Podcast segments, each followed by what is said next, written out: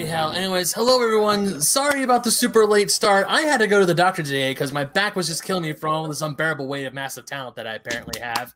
I am joined here on the Fake Nerd Podcast, episode 238, by people who also Woo! had to go to the doctor, but they're smarter than I am because they decided Woo! to go earlier in the day, unlike my dumbass who decided to walk in right when they closed. I have mm. Nicolas Cage with me right here. Wow. Oh, I made a mistake. Wow. I can't do a Nicolas Cage impression. I made a mistake. I, I, have Ryan down That's, there. Is me. I'm Ryan. I didn't see the movie. Sorry, y'all. Yeah, he, unfor- that is that is unfortunate, but there is still a lot of yelling, so I'll give you the point for that, my friend. Yeah. And I have Sparks for Ricky.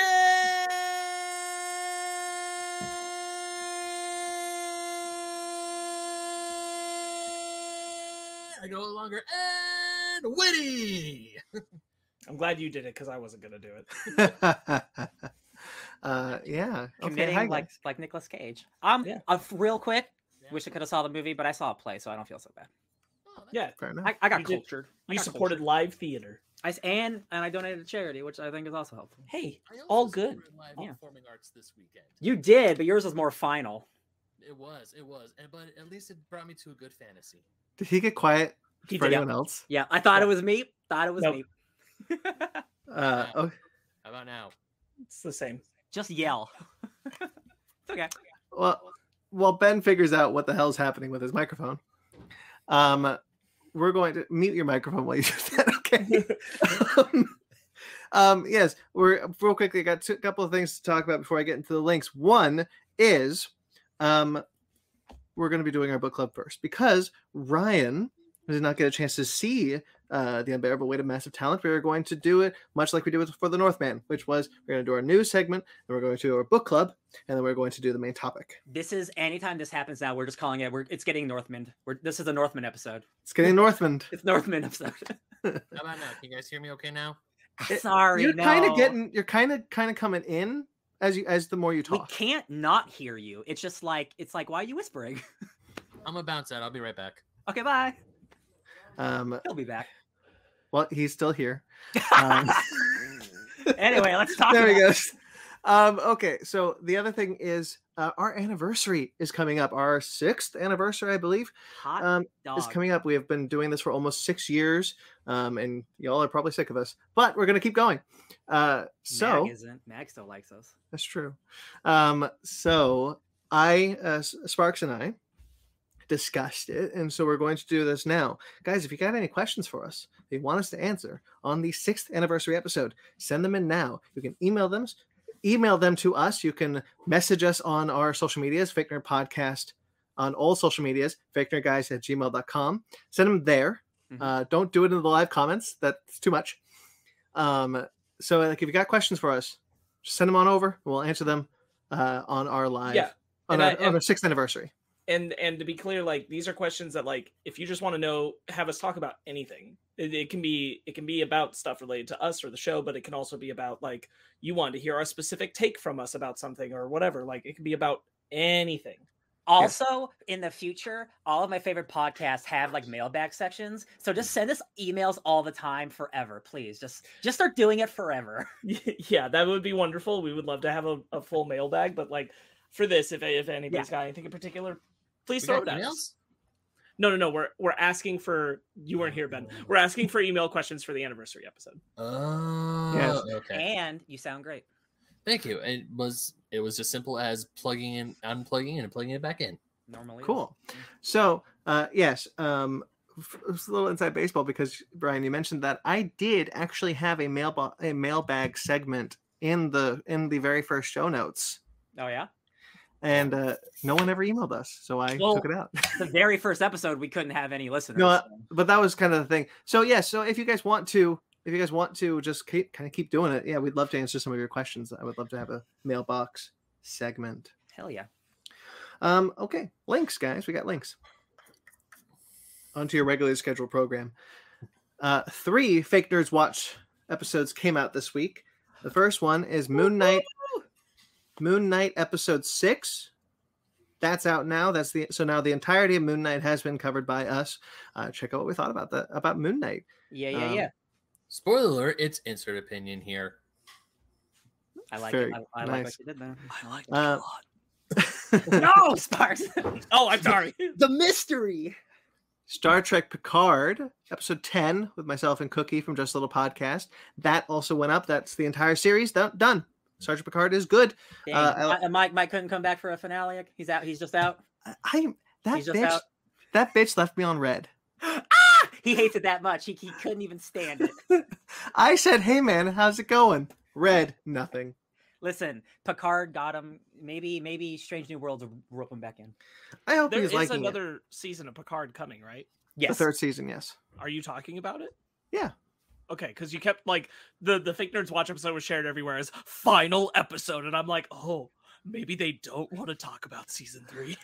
Hey man, even if I hated season two, the original, the next generation cast is coming back for season three. I got it. I got it. yeah, at the expense of I guess every new cast member, huh? We'll talk about it. I'm That's what sure. I'm seeing. We're we're not going to talk about it. Oh, I didn't not, put it in the news, but uh, because this happened two weeks ago. But yes, Oh yeah, yeah. all but two of the main cast members of Star Trek Picard, not including Picard, uh, are are are not returning for the That's next in- season. Incredibly rough. Yeah, I don't. The, all but two kind of have like outs. They've like they've written the character like off the show and and and okay ways. Yeah. Um, so it's not. It, it wasn't entirely unexpected. It's just kind of a bummer because I like those characters. that is a I bummer. without any context of like having watched the show, like all my stuff is mostly filtered through you. Yeah.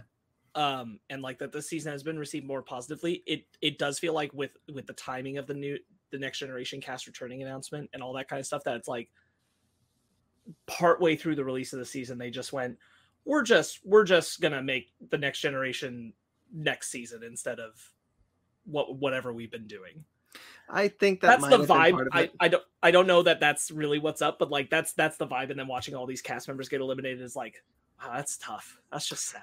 Yeah, not to give away anything about the end of the season, but like I said, some of them some of them are written off fine. I just there's some decisions where I'm just like, "Ye- that one should come back though.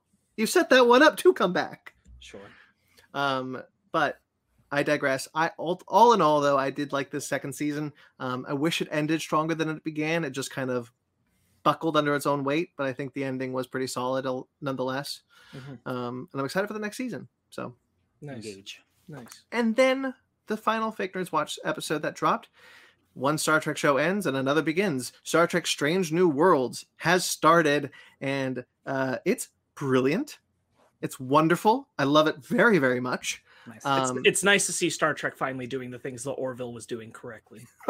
right? oh, being a Star Trek show. yes. Who could have? Woo! Fired. No, I mean like it's good. It's It's, a positive thing. I, I I'm happy about it. It's No, oh, just, no, I'm it's not- just I'm not- also true. No, I'm not saying that that's a that was a knock on Star Trek. I've been hearing nothing but amazing things about Strange New Worlds, and I'm like, mm-hmm. damn, I gotta sit down and find time to watch it because I really want to watch that. You. I'm just like, damn, every other Star Trek show minus Lower Decks hasn't really been giving people the Star Trek they want. Well, I think it, I think if the Orville came out now, it would have a rougher time. But it came out when Discovery was the only show available, Right. Mm. and it, and it definitely benefited from that. Yeah, it was like, filling it was filling a hole that was not being filled. Yeah, and now Strange New Worlds is here, filling that hole, and I'm getting spoiled because I got Strange. the Orville coming back. Strange Anyway. new hole. But that's not that's not what You we're. and- here- That's, You and me both, baby. For once, we're in the same place. We're getting the good Star Trek and the good Orville. Um, yeah. So Strange New Worlds, the first episode has dropped. I did that again with Cookie from Just a Little Podcast. I really like that first episode. Spoiler: I really like that second episode. I'm in love with the show. I'm in love with this cast. I cannot wait for more. Um, that's all the Fake Nerds watches. Beautiful. There are other links, of course, such as Ben's two episodes of Grayson Live. You did some more Super Mario Bros. 3D World Mario Kart, thousand percent. Double dash strikers. One of those games is coming out soon. But yeah, Hell uh, we yeah. play- yeah, we played some more uh, Super Mario 3D World. We're gonna take a little bit of a break with uh, Mario next week. Just heads up, we're still gonna be um, putting up episodes next week. You're breaking up with Mario? oh no, we're just taking, we're just gonna relax for a little bit. We're gonna, Oh my! Oh no. Mamma I'm, going, mia. I'm going back to Peach. I'm sorry, Italians. Forgive me. Doing doing your best Mark Bonono there. all you can do is a bad Italian accent. Don't Well- worry, there's still more Mario 3D World coming. It's just next year. Um, Next year. No, next week. Damn it. next week. I can't think today. I'm sorry. It's okay. Yeah, next week. I'm just saying, one of us, him, is probably gonna start some exploring in uh, I don't know. It's it's some lands between somewhere. Uh, Ooh, do I you have agree. anything? I could bring my Bobby Drake Iceman character that I'm making that I'm using. Yeah. Do you have anything to say about the episodes that were put up this week, though? Uh, the episodes that um, I freaking hate poison levels. Mm. that was pretty frustrating to watch. Yeah, I bet it was. Imagine playing it. I can't. I can't. That's wild. Um, Is it well, worse worse than the poison swamps in in in Caelid and stuff? I don't know. I think I think um pr- I think Caelid doesn't Caelid and the poison in Elden Ring doesn't really frustrate me as much as the poison in Mario because at Mm. least in at least in Elden Ring you have chances to like subside the poison. In Mario, you hit that poison, you're dead. Oh yeah, you got medicine. Yeah, in, in Mario, you just Yeah, no, you don't. You gotta be like on point with your platforming on those games. Gotta call Dr. Mario. Oh yeah, that's the crossover. um, he just throws a pill in your face. Ben, speaking of Mario, I'm so sorry, but last week I did not, I completely forgot to put the Lack of Genius episode in the description, so it's here now. Lack of Genius episode that you were on is now in the description. Yep. Okay. Did Did you want to say anything more about that? I think I said some. I talked about that uh, about that last week, but I'll re I'll regurgitate.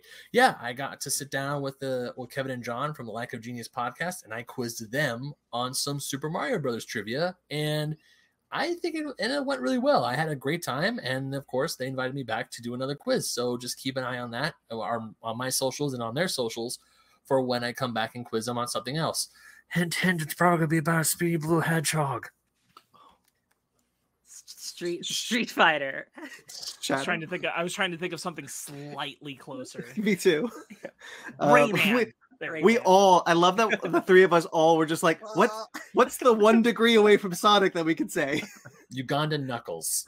No, that's still in No. Sonic. No. yeah. Um, okay. And Ben, just today, you actually published an article on GoNintendo.com. Yes, I did. So today, March 15th, as we were recording this, is new Super Mario. Wow, there's a lot of Mario in my in my description today. Or in my links. I'm huh? sorry. Um, what month is it, Ben? May. Yeah, you said March. Oh, you did. Bro, May 15th have is you done- Mario Day. Hey, did you do your taxes? Uh, yes. Um, I Alright, quit. cool. Bye. You guys have a great show. Uh, this is my. I'm, I'm just gonna leave now. no, come back. No, no. No. Um, today, May 15th. You're right. I did say March. Son of a bitch. May 15th is the 16th anniversary of New Super Mario Bros., which came out for the Nintendo DS way back in 2006. It can it can Mario Kart legally now. Listen, yeah. And I wrote a little retrospective because that game is the highest selling Nintendo DS game of all time. Beat out Mario Kart DS, beat out Nintendogs, Brain Age, all of them. I remember Buy it, Nintendogs. buy it on the eShop now.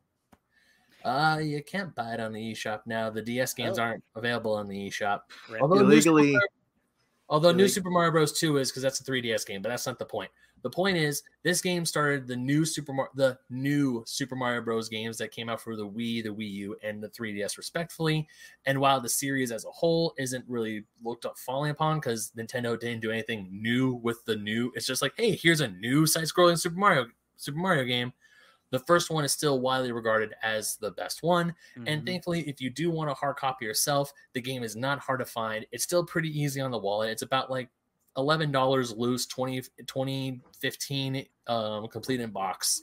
So if you want to replay this game, you have a DS lying around, and you've never gave it a shot, I still say it's a great time to play.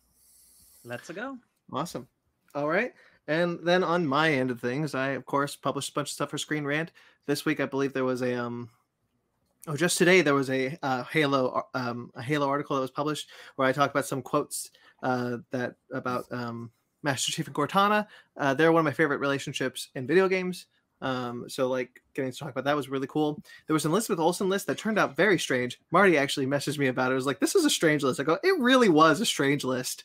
Um, so if you want to see a odd ranking of Elizabeth Olsen's movies, but Doctor Strange and the Multiverse of Madness did make it on there, so that was cool. Look at That's that. good. Good, for you, Uh, Marvel. right? Actually, all the Marvel movies made it on there. Oh, Thank God that they finally got some attention though. right? Um, eh, good news though, Ingrid Goes West did make it on that list, and I was very happy about that. Shit, yeah, that's a great movie. Yeah, the movie's rules. Wait, Um, Ingrid or Ingrid? Ingrid. Ingrid. I heard you say Angry goes west. I'm Ingrid, like, Ingrid Goes is West is a is a excellent excellent uh cop dramedy, uh, Dramedy. about Aubrey Plaza uh playing a She's a character who's obsessed and stalking uh, Elizabeth Olsen's character. Why are you so obsessed with me? It, it's a really great movie. I really liked it. Very uh, good. Sparks and I saw it on one of his many trips down before he lived here. Nice. Um, and there's a another Halo one because the Halo show frustrated me very much. Um, I put a Halo, another Halo one up there, and I had, oh, a Doctor Strange. There's a Doctor Strange cameo list where like Reddit was like, I wanted these cameos, so I wrote a list about that. You know how it goes. Um, so those are those are that those, but since you since you brought up the Doctor Strange cameos, um, yes, what was the list? um, ten cameos Doctor uh, Reddit fans wanted in Doctor Strange too. Got you. Was um Aaron Taylor Johnson's Pietro on that list? He didn't make the cut, but he was he was mentioned.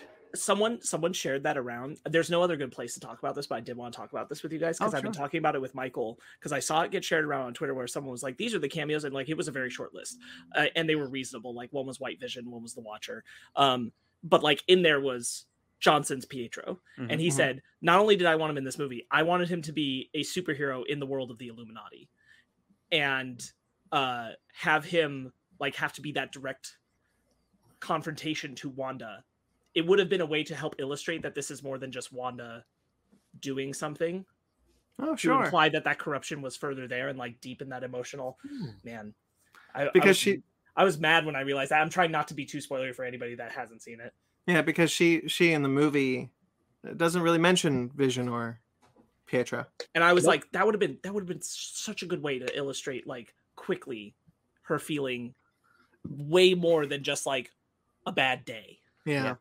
Mag does have a question here in the in the chat. Was Tom Cruise on it? Yes, yes, he did make the fans cut on wanted that. that bad hell i wanted that that would have been fun That would have been been really fun. fun. i didn't Yeah. need it i would I, I would have enjoyed it I would Yeah, not have I ha- didn't hear- hated it.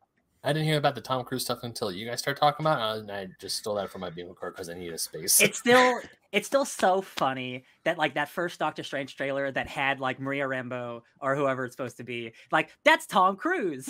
And I'm like, we were co- the literally opposite of Tom Cruise. yeah right It's really good. Um, and uh, speaking of the, the Infinity Saga, or sorry, it's not the Infinity Saga. Whatever. Speaking of Marvel, um, the my my 39th entry in the revisiting the Infinity Saga. I've done my my four page long interlude with the Defenders, which I kind of want to go back and write another paragraph on. I got to restrain myself.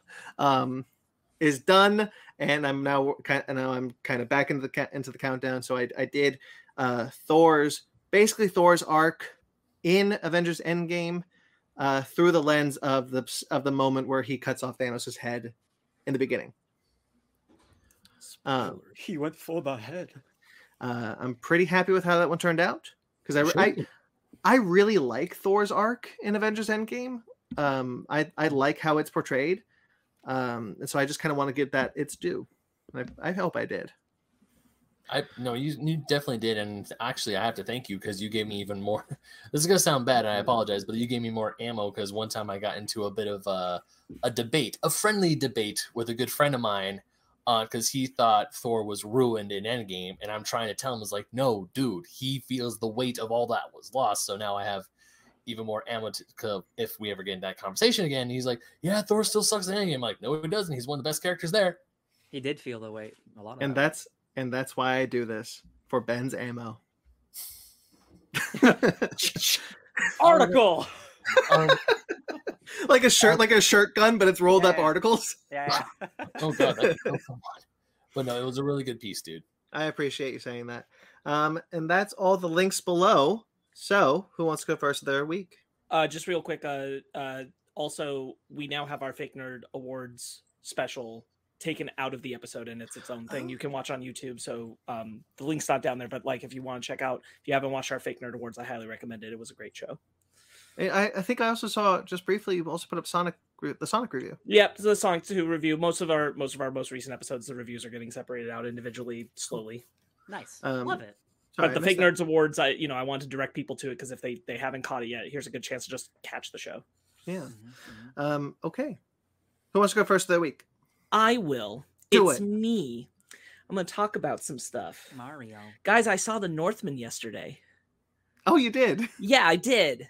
Michael and I had opportunity, so like uh we w- we went and saw the Northman together. I really really liked it. I thought it was very good.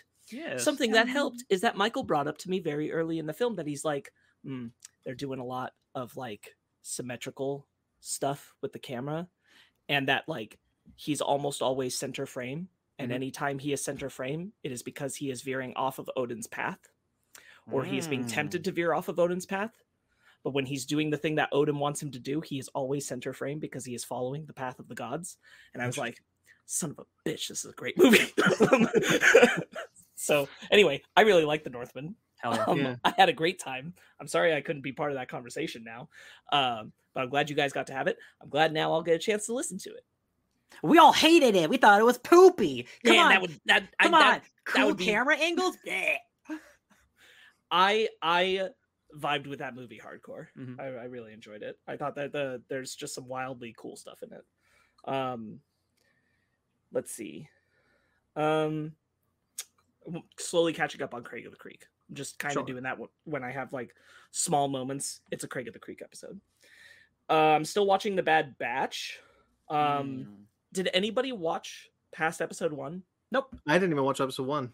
Okay, so like definitely my impression from episode one was like, oh yeah, this can be a pretty good like jumping on point. Like Megan could watch this and probably keep up just fine and be invested and have a good time. And I'm feeling a little less confident of that now that I've gone to episode two, which is not a bad thing, but like uh cut, if anybody remembers that clone's name, is in the second episode, like immediately. Cut is the deserter who got a family Oh, you're in right. Clone Wars. And so I'm like, oh, like you should know this guy. like Mhm. you you should watch Clone Wars before you watch the Bad Batch for sure. Um there's a lot of that going on. Uh good show. Really enjoying it. Um I was happy to see Cut again. I thought they used him really well.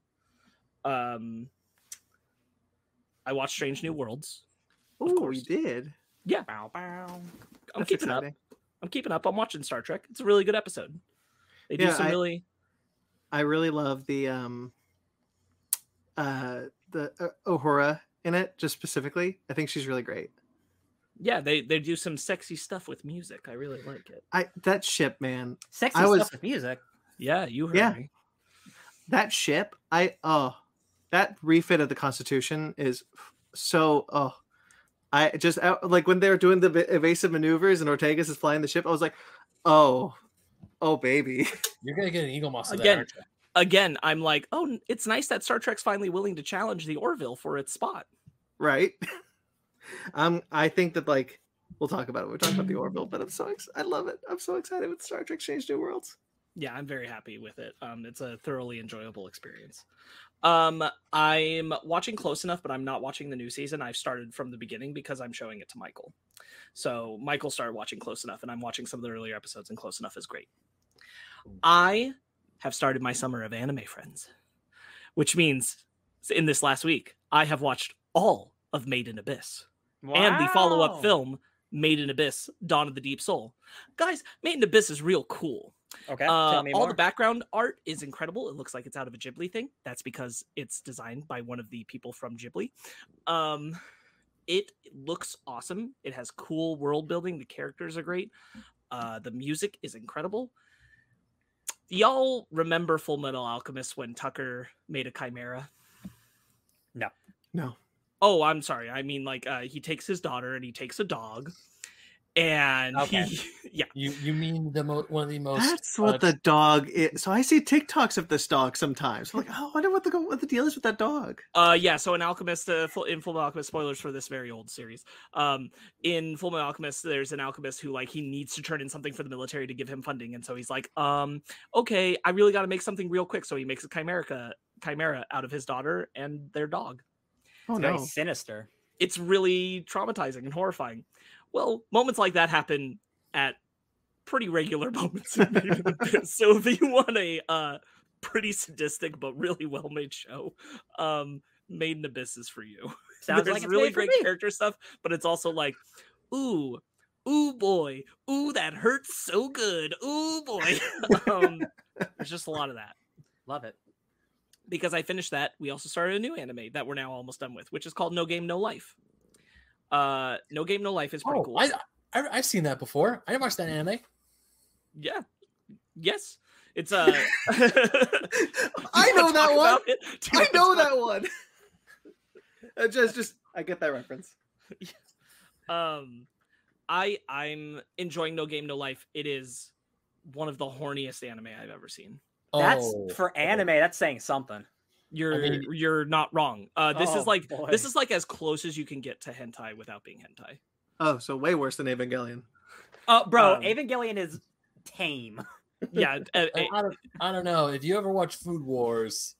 That that's pushing the lump. That's uh that's probably gonna give uh, No Game No Life a little bit Ben, of run for more than how Ben, horny it is. Ben, Ben, there's What? literally a sequence where they just like they do two minutes of a hentai. They just don't show you anything. Oh, I know. Like what's this? What's, have sorry, what's Hot the show called? Hot dog fingers no what's game, no called? life. No game, no life. Just, I'm just writing it down for an unrelated reason. for research. I mean, like it's cool. So they they get pulled into a game world where like everything functions by the rules of playing games.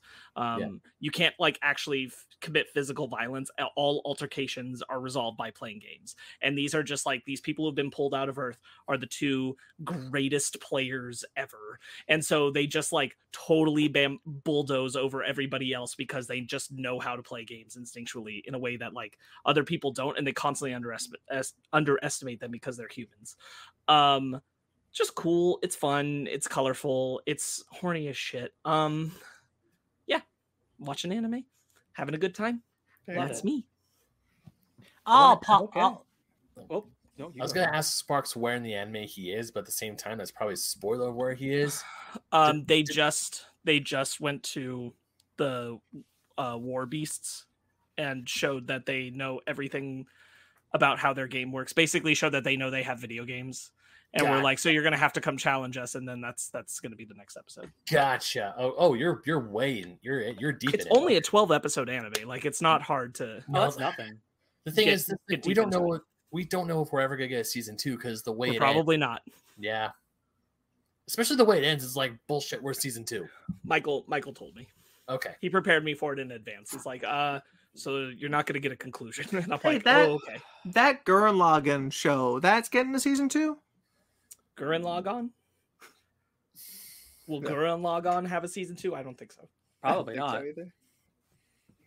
Okay. Ben, why don't you go next? Okay. Let's totally uh, ignore. Let's go. Let's go only to the fun stuff and not talk about my uh, god awful week where I totally called out one of my supervisors for being a dick, and then he completely uh, validated my point by being even more of a dick. Cool. Sounds like you want to talk about it, Ben. no, no.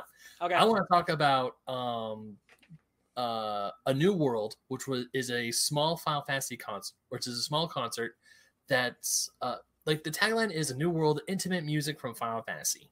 Now, you guys may know of Distant Worlds, which is like the big symphony orchestra for Final Fantasy that they play. I'm actually going in September. I just bought tickets this weekend.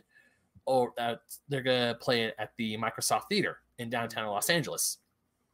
So this one I was supposed to go back in January. COVID happened.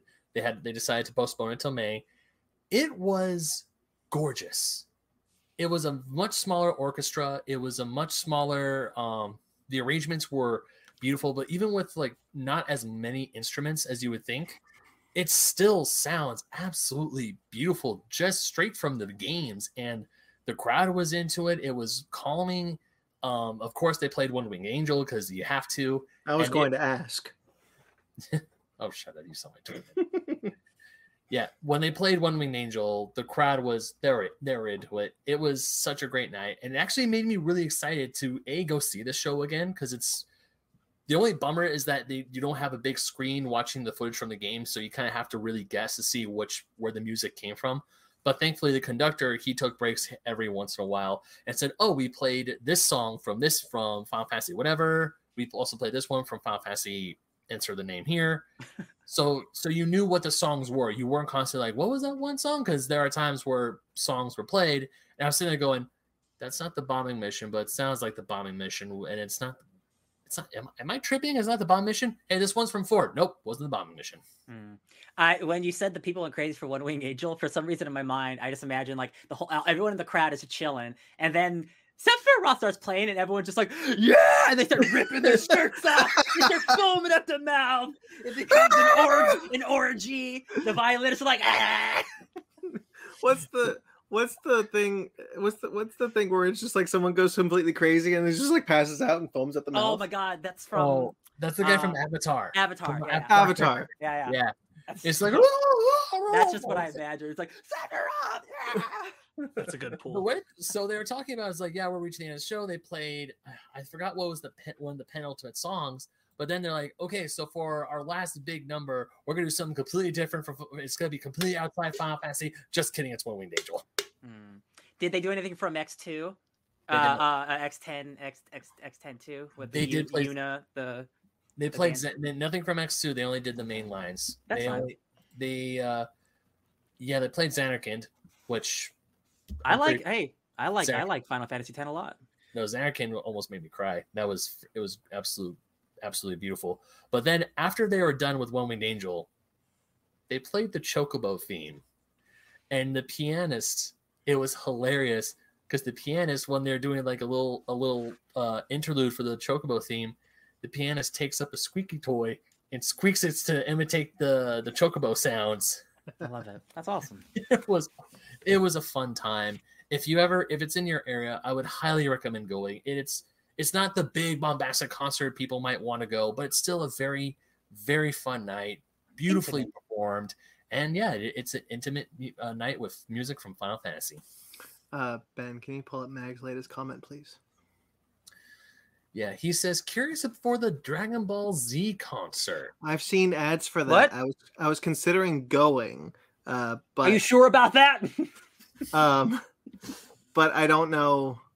I don't think I can because it's money. oh Uh, yeah, me- yeah, absolutely not. Um, I would li- I would have really liked to go, but I don't know whose music it is. Is it the original Japanese or Bru- Bruce It's not Faulconer. Faulconer? It's gonna be. It's gonna be the. It's gonna be the original Japanese. You mean I'm not going to get the rap, Sparks? No. Darn. Chala. Uh, Although I Uh, do yeah, like don't- Cha-La Head-Cha-La is it rules. There's there's a lot of great original Dragon Ball Z music, and there's some that I think is just a little too aged, and and frankly not for me because I grew up on Faulconer.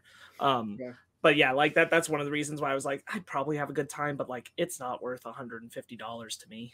yeah yeah Yeah, my tickets my tickets for distant world in september were about 94 a pop Much a pop. Michael invited me to go to Dragon Force back in April or whatever it was, and I was going to do it, but then I lost my job at AMC after a week of having it, um, and I decided to go freelance for writing, and I realized, oh, I make much less money now.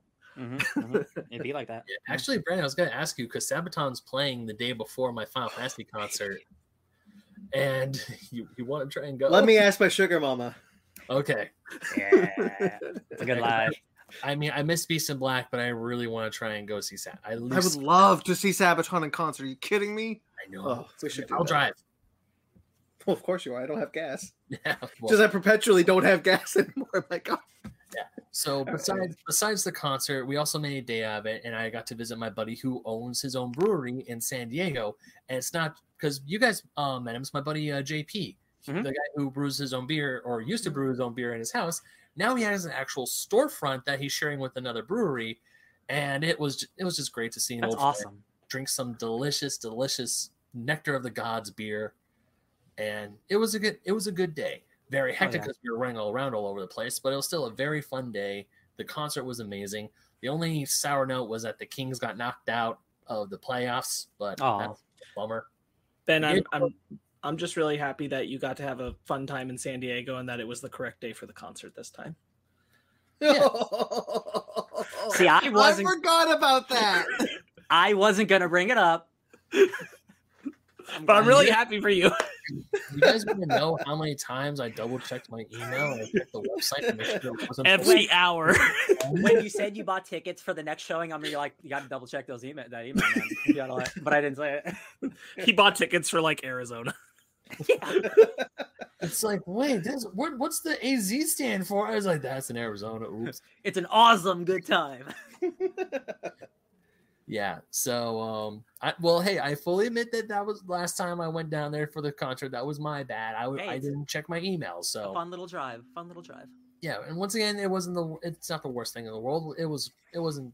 I mean, it's not super close, but it wasn't that far of a drive down to La Jolla. So, yeah, Final Fantasy, uh, New World, Final Fantasy music from Final Fantasy, great. If you can, go see it. And this is just more uh, stuff for me to write because I'm going to be writing a music article for Fusion soon. And now that uh, concert halls are putting these big productions of selections from video games, it's like video game music is now more legitimate t- in today's day and age. It makes me happy. Mhm. Speaking of music, I was listening to the Doctor Strange soundtrack. Oh Mhm. boy, that's some good music. I also listened to some of that this week. Yeah, it's a good sounds arc for sure. I also Ben, are you done? He's drinking. Cool. Oh, Cool. at least done. so uh I will transition into my week. Speaking of I played music, Elden my- Ring too. yes, we did play Elden Ring, but that's that's That's gonna be at this point. forever. um given at this point. Uh, You kidding me? my My Chemical Romance released a new single. My Chemical Romance is back. Uh, it's six minutes of just just emo glory. It's so good. Like the first minute, you're like, oh my god, it's so nice to hear a new song from a band you love so much, and like it's like it's like they never left. Like they sound so good. Gerard Way is the best. Uh, it's only a single, so like that album's coming soon. Um, I spent most of my week in Gotham City, y'all. Uh, for people, for audio listeners, my background is Gotham City with a guy, little B man. You got a little Batman there. Uh, so uh, before I get a job, I'm gonna try to stream as much as I can because I like video games and I think I'm funny sometimes, like 30% of the time. But I streamed all of Batman, the Telltale series, season one. There's a second season, but they just call that something else. But uh, I played that for about eight hours this week. Uh, really, really good shit, y'all. Really compelling stuff. I really have only one big problem with it, and I think there's a character turn that's very fast and very sudden. And it's like a character needs to become a bad guy. And I'm like, so we're just doing it like that. Like we're just like cutting to the chase and like kind of irked me, but everything else is really done, really well done. Um, it is so similar to the Batman, y'all. It's not even funny. Uh, and like, I'm not saying. I'm not saying the writer of the Batman took a lot of cues from this, but let me tell you, you got Selina Kyle stealing something from the mayor involving one of her friends, and you got the Penguins involved, and uh, there's like there's like uh, police corruption, and like Gordon's involved, and and Mayor Hill, and all this stuff, and I'm like, man, this is very similar. The Waynes are corrupt. Uh, the thing that they really go into, and I'm not gonna, this isn't a spoiler for the game because it's kind of the crutch of it. Like the Waynes are corrupt. They are bad. They are and like how far does it go is like as you learn through the thing but it is really really compelling stuff like batman's entire mission is like have i been doing this for nothing?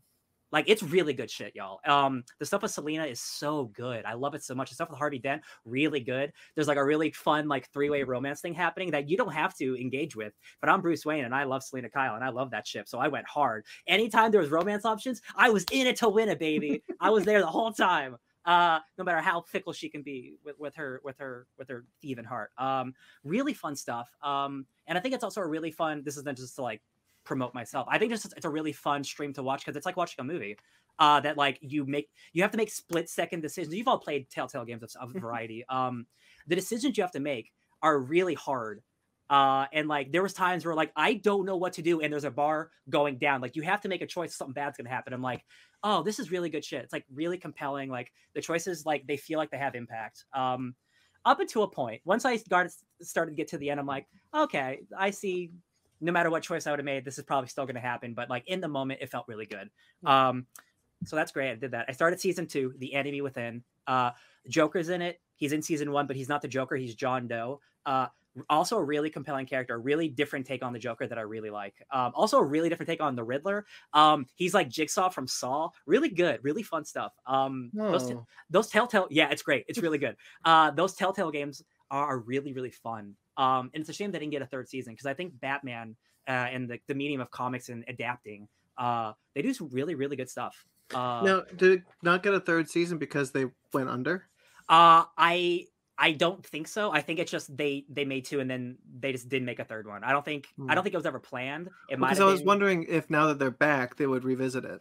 Yeah, I I personally would hope so. Like I don't know if Warner Brothers would give them the license again because it's been it's been long enough now. Um, but like yeah, like uh, definitely. I still think the best Telltale game they made is the first Walking Dead season. That's like a just phenomenal piece of art. Uh, but like this one's a really, really great, especially if you love Batman.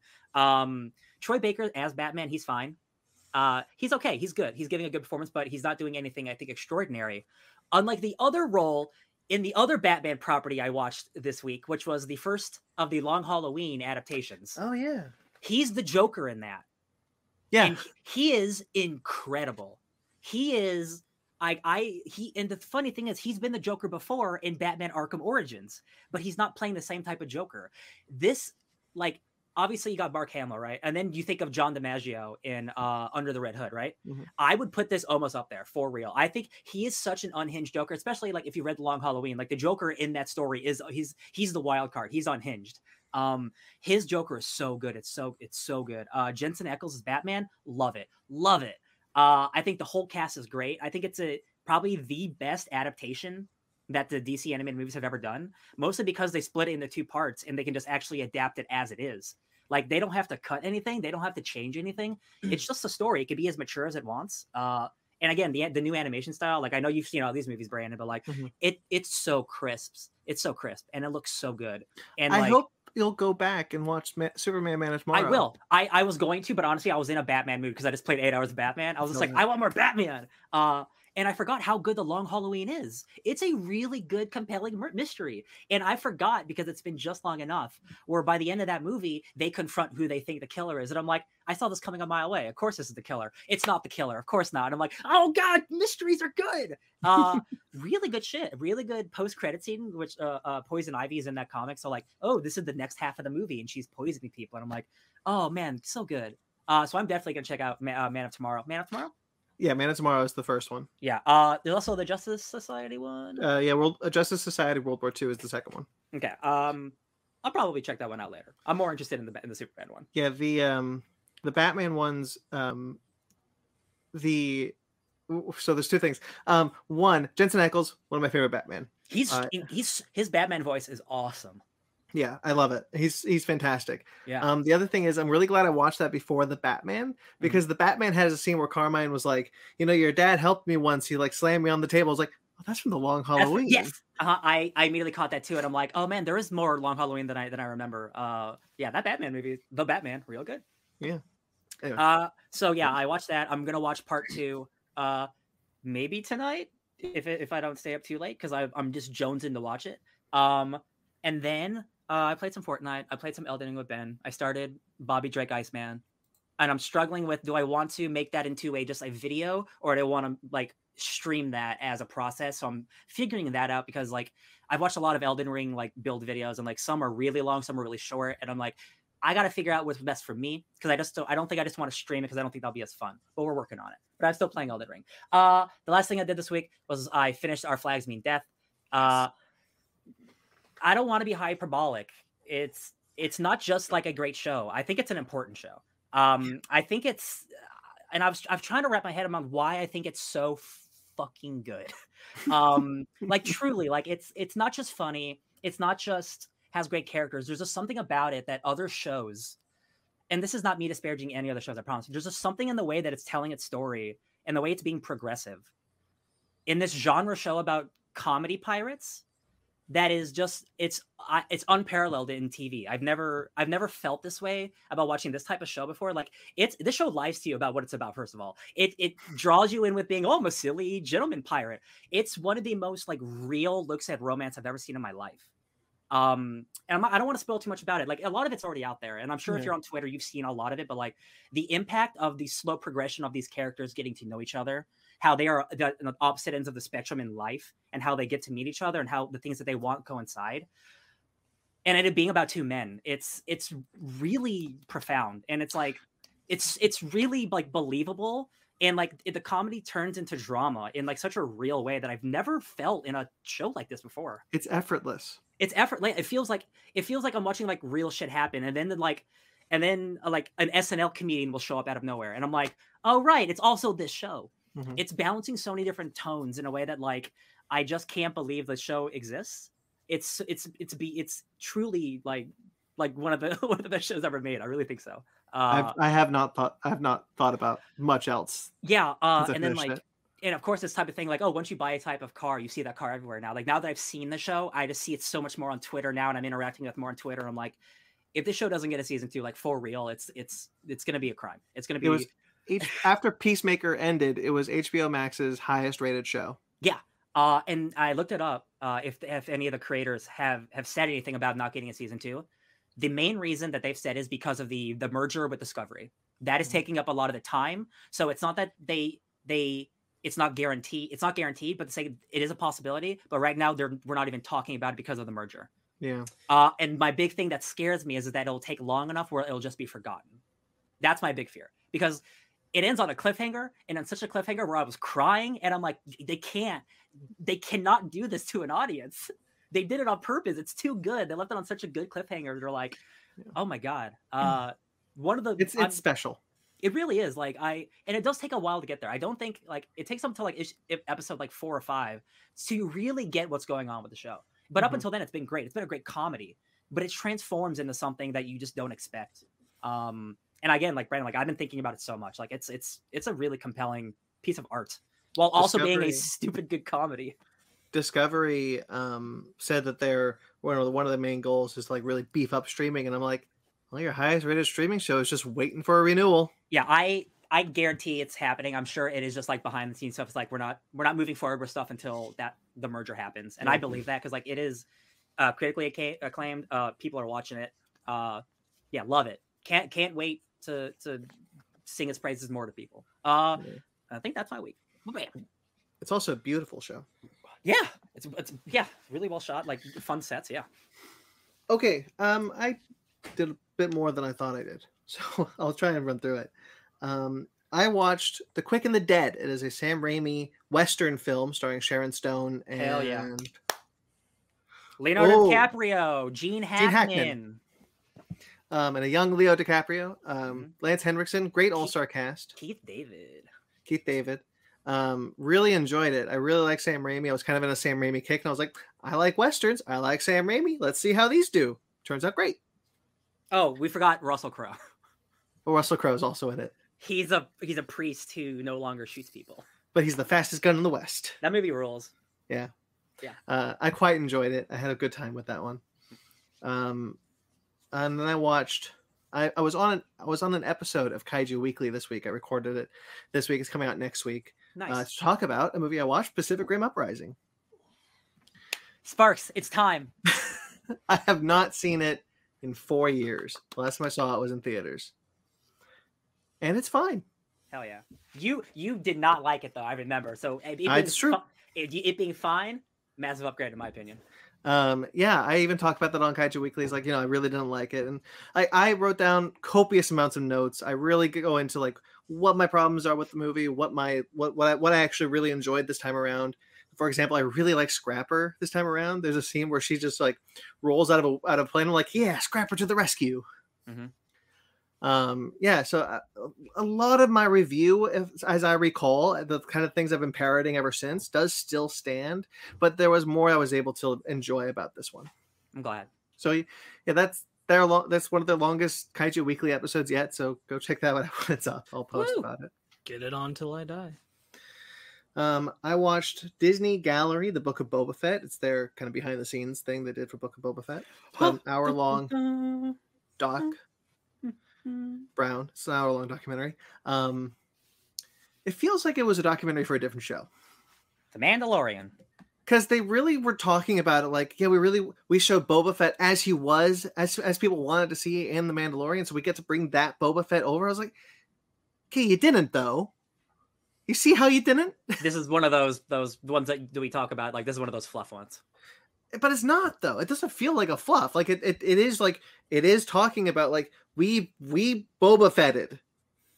And like the fluff ones that i hmm. normally that i kind of go to are the ones that are just kind of like beat to beat like this is what we did on this sh- on this scene this is what we did on this scene this is what we did on this scene. But there's actually a lot of discussion about going into the show they made they, hmm. they think that again they think they made for the book of Boba Fett why they made this decision how it made sense to them how it did this. Like they really go deep and i'm just like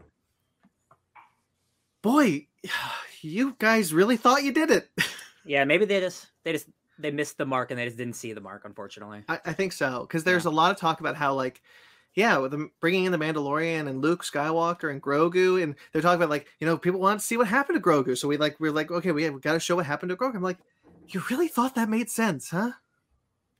You really thought you did it. All right, I mean, yeah, we want to know what happened to Grogu, but we want to know what happened. but in season three, Oh, you mean Boba Fett? That was season three, maybe, possibly. Should have. Yeah. been. but they talk they talk a little bit about Cad Bane, and that was cool because I, I like that I like that they brought him back and Mhm. yeah, I, look, it's a it's actually a pretty good documentary. I would say the documentary is better than, than the show. Hot dog. Okay. Um, yeah, Did they talk about the big droids? no, they just talk about the Rancor though. Oh yeah, that's a big part of it. Okay. Um, a lot lot of uh, lot of volume, a lot more volume stuff than I thought. Um, and a lot more practicals than I thought. Like they really like went all out with like making the Rancor head and things. And Sparks, there's a scene that reminded me of you because Jon Favreau is like, I really wanted to bring in a Rancor because one of the things that's seared into my mind about Return of the Jedi is the Rancor, the Rancor Wrangler who cries at the loss. Like, what is this? So it's like a pet. So like we really wanted to bring that. I was like, oh yeah. It's one, of, it's one of the best things the show did is talk about the fact that like a rancor gets attached to whoever it sees first, and like they are they are connected. And I'm Yeah. like, yeah, hell yeah. Big pup. Um, so I thought that was that was fun. How the Jon Favreau had the same. Anytime you kill a rancor, somebody loves that rancor. It's true. Um, I killed a lot of Rancor in Star Wars: The Force Unleashed, Mm. Yeah, but those are bad Rancor. but they've got riders. But those are bad riders. That's fair. Um, yeah. All right. Um, let's do this one. Jessica Jones season two. I finished Jessica Jones season two. This actually just today. It was okay. Um, kind of a kind of a slog. I wasn't crazy about where the story was going. This is the one where her mom's the villain. Yeah, yeah, yeah. I like that season a lot, but I Um, I get it. it's just kind of meandered a lot. Like it didn't it it just didn't commit to a villain. Um, and it, it kind of felt like it, it should have. However, there's a really good episode that I really liked, which is the one where Kilgrave comes back, but he's in her head. Mhm. Um, and she becomes like the the voice on her shoulder, like both good and bad, like helping her through a case. I was like, all right, well, David Tennant's back, so that's kind of cool.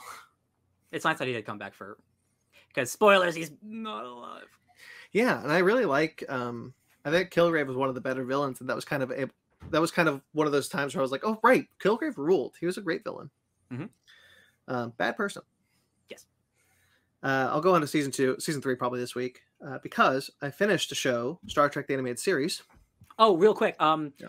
I don't either. I've blocked it from the recesses of my mind, or I didn't watch season three because I've watched all those things. But I'm like, there was a season. There's a season three of Jessica Jones. And I was like, was this like, was this after the other things have already gotten canceled and stuff? It was 'Cause I- last. It was the last one. Yeah, Okay. It was the last show. I I gotta watch a trailer or something because I have no no memory of a season three. That's crazy. Gotcha. It's the only show that actually I got to complete its story because Melissa Rosenberg, when she started, was like, "Yeah, I got a three season arc," and then she got three seasons. Sorry, Melissa, I let you down. Uh, I don't know who Tec- read my piece. technically, Defenders got to complete its arc too. That's true. Uh, I don't know who read my Defenders piece, um, but I talked about uh, how Melissa Rosenberg was actually on the project on a Jessica Jones series when it was AKA Jessica Jones on ABC. Um, What you know, 2010, and then she continued developing the series when it moved to Netflix. So she like is the only one who stayed on the show from beginning, literally beginning to end. that's uh that's not usually the case, and that's very cool. Yeah, so she had a real passion for it. Although it's really interesting because the the the AKA Jessica Jones was going to have Carol Danvers instead of Patsy Walker. Ooh. Wild. Yeah, Because that's pre the- pre Marvel stuff. Yeah, yeah. before she- it's, be- it was two years before she became, became Captain Marvel. Um, so she was still Miss Marvel, and she's she's Jessica's best friend in the comic. Mhm. So like that role became Patsy Walker when they were like, uh, actually, we're gonna use Yeah, Captain they uh, Marvel. they Bendis Bendis is like he's the guy who made Jessica Jones big, and like he was writing Avengers with Miss Marvel, and like yeah, he liked to write them. Yeah. Um, okay. Uh, so I watched Star Trek: The Animated Series. This is the first time I've been through the entire thing. I've watched kind of sporadic episodes throughout. Um, that show does not hold up very well. Oh no. It's a, it's it, it's very nice that it's quick. They're like twenty minute episodes, twenty five minute episodes because you put in some tra- in some commercials. Um, but the animation is very cheap, and I just found out why the animation was cheap. It's because they spent all their budget getting the stars back. Mm-hmm. So what they had Leonard Nimoy, William Shatner, James Doohan, and um, DeForest Kelley. Um, so Kirk, Spock, McCoy and uh, Scotty, Mhm. and James Doohan, who plays Scotty, would also play every other male part, and then Majel Barrett would, who plays Nurse Chapel, would play every other female part, including Uhura. Oh, oh no, no, no, no. So Majel Barrett, a white woman, Hmm. James Doohan, a white man. I mean, Yeah. that's Uh, that's nothing new. Like no. especially at that point in time. Still with not animation. I don't like it. though. But I don't have to like it. Leonard Nimoy um, leveraged his contract. He's like, I'm not going to come back unless you bring back George Takei and Nichelle Nichols, because he knew how much they were struggling after Star Trek, and he was like, they're they're the diversity in the show that celebrates diversity. You need Hell to bring yeah. them back, and Good so job, they Nimoy. did. Good job, Nimoy. So they did. They were able to do that, and because of that, the animation took a significant dive. It's like uh, it's like those straight to DVD movies. We're like, we're gonna pay, we're gonna pay this actor like five million dollars, and that's the budget. Yeah. the show for Uh, five minutes. it's it- it's pretty good um there's actually some pretty solid episodes in it there's clearly a lot of like we can really do whatever we want because we're in animation happening um which i kind of enjoyed i did like the humor like i said um because some of the some of the episodes are actually just very funny even now uh but all in all like since i haven't seen all of it it was really cool to just kind of be like oh right kirk spock and mccoy are great characters and it was nice to see them again in that early Star Trek period because I watch the movies quite frequently, but I don't really watch the original series a lot. Um, kind of see like new adventures with the with those characters. Yeah. Um, but yeah, not canon. Um, I watched the Gilded Age. Uh, we just finished that today. Um, this is the from the creator of, the, of Downton Abbey. Um, with Carrie Coon, really good. I liked it a whole lot. If you're into Downton Abbey, it's not as good. Downton Abbey special, but uh, it's it's pretty solid. I, I enjoyed it. There's a lot of good characters in it. One in particular I really like. Um, I recommend it for like fans of Downton Abbey, which none of you guys are, but maybe you guys watching are. maybe. Um, uh, I told you guys I watched. I told you guys I read Original Sin, right? Last week. You did. Yeah. So this week I read, um, Original Sin Tenth Realm was also last week, I believe. I read all of the Mighty Thor.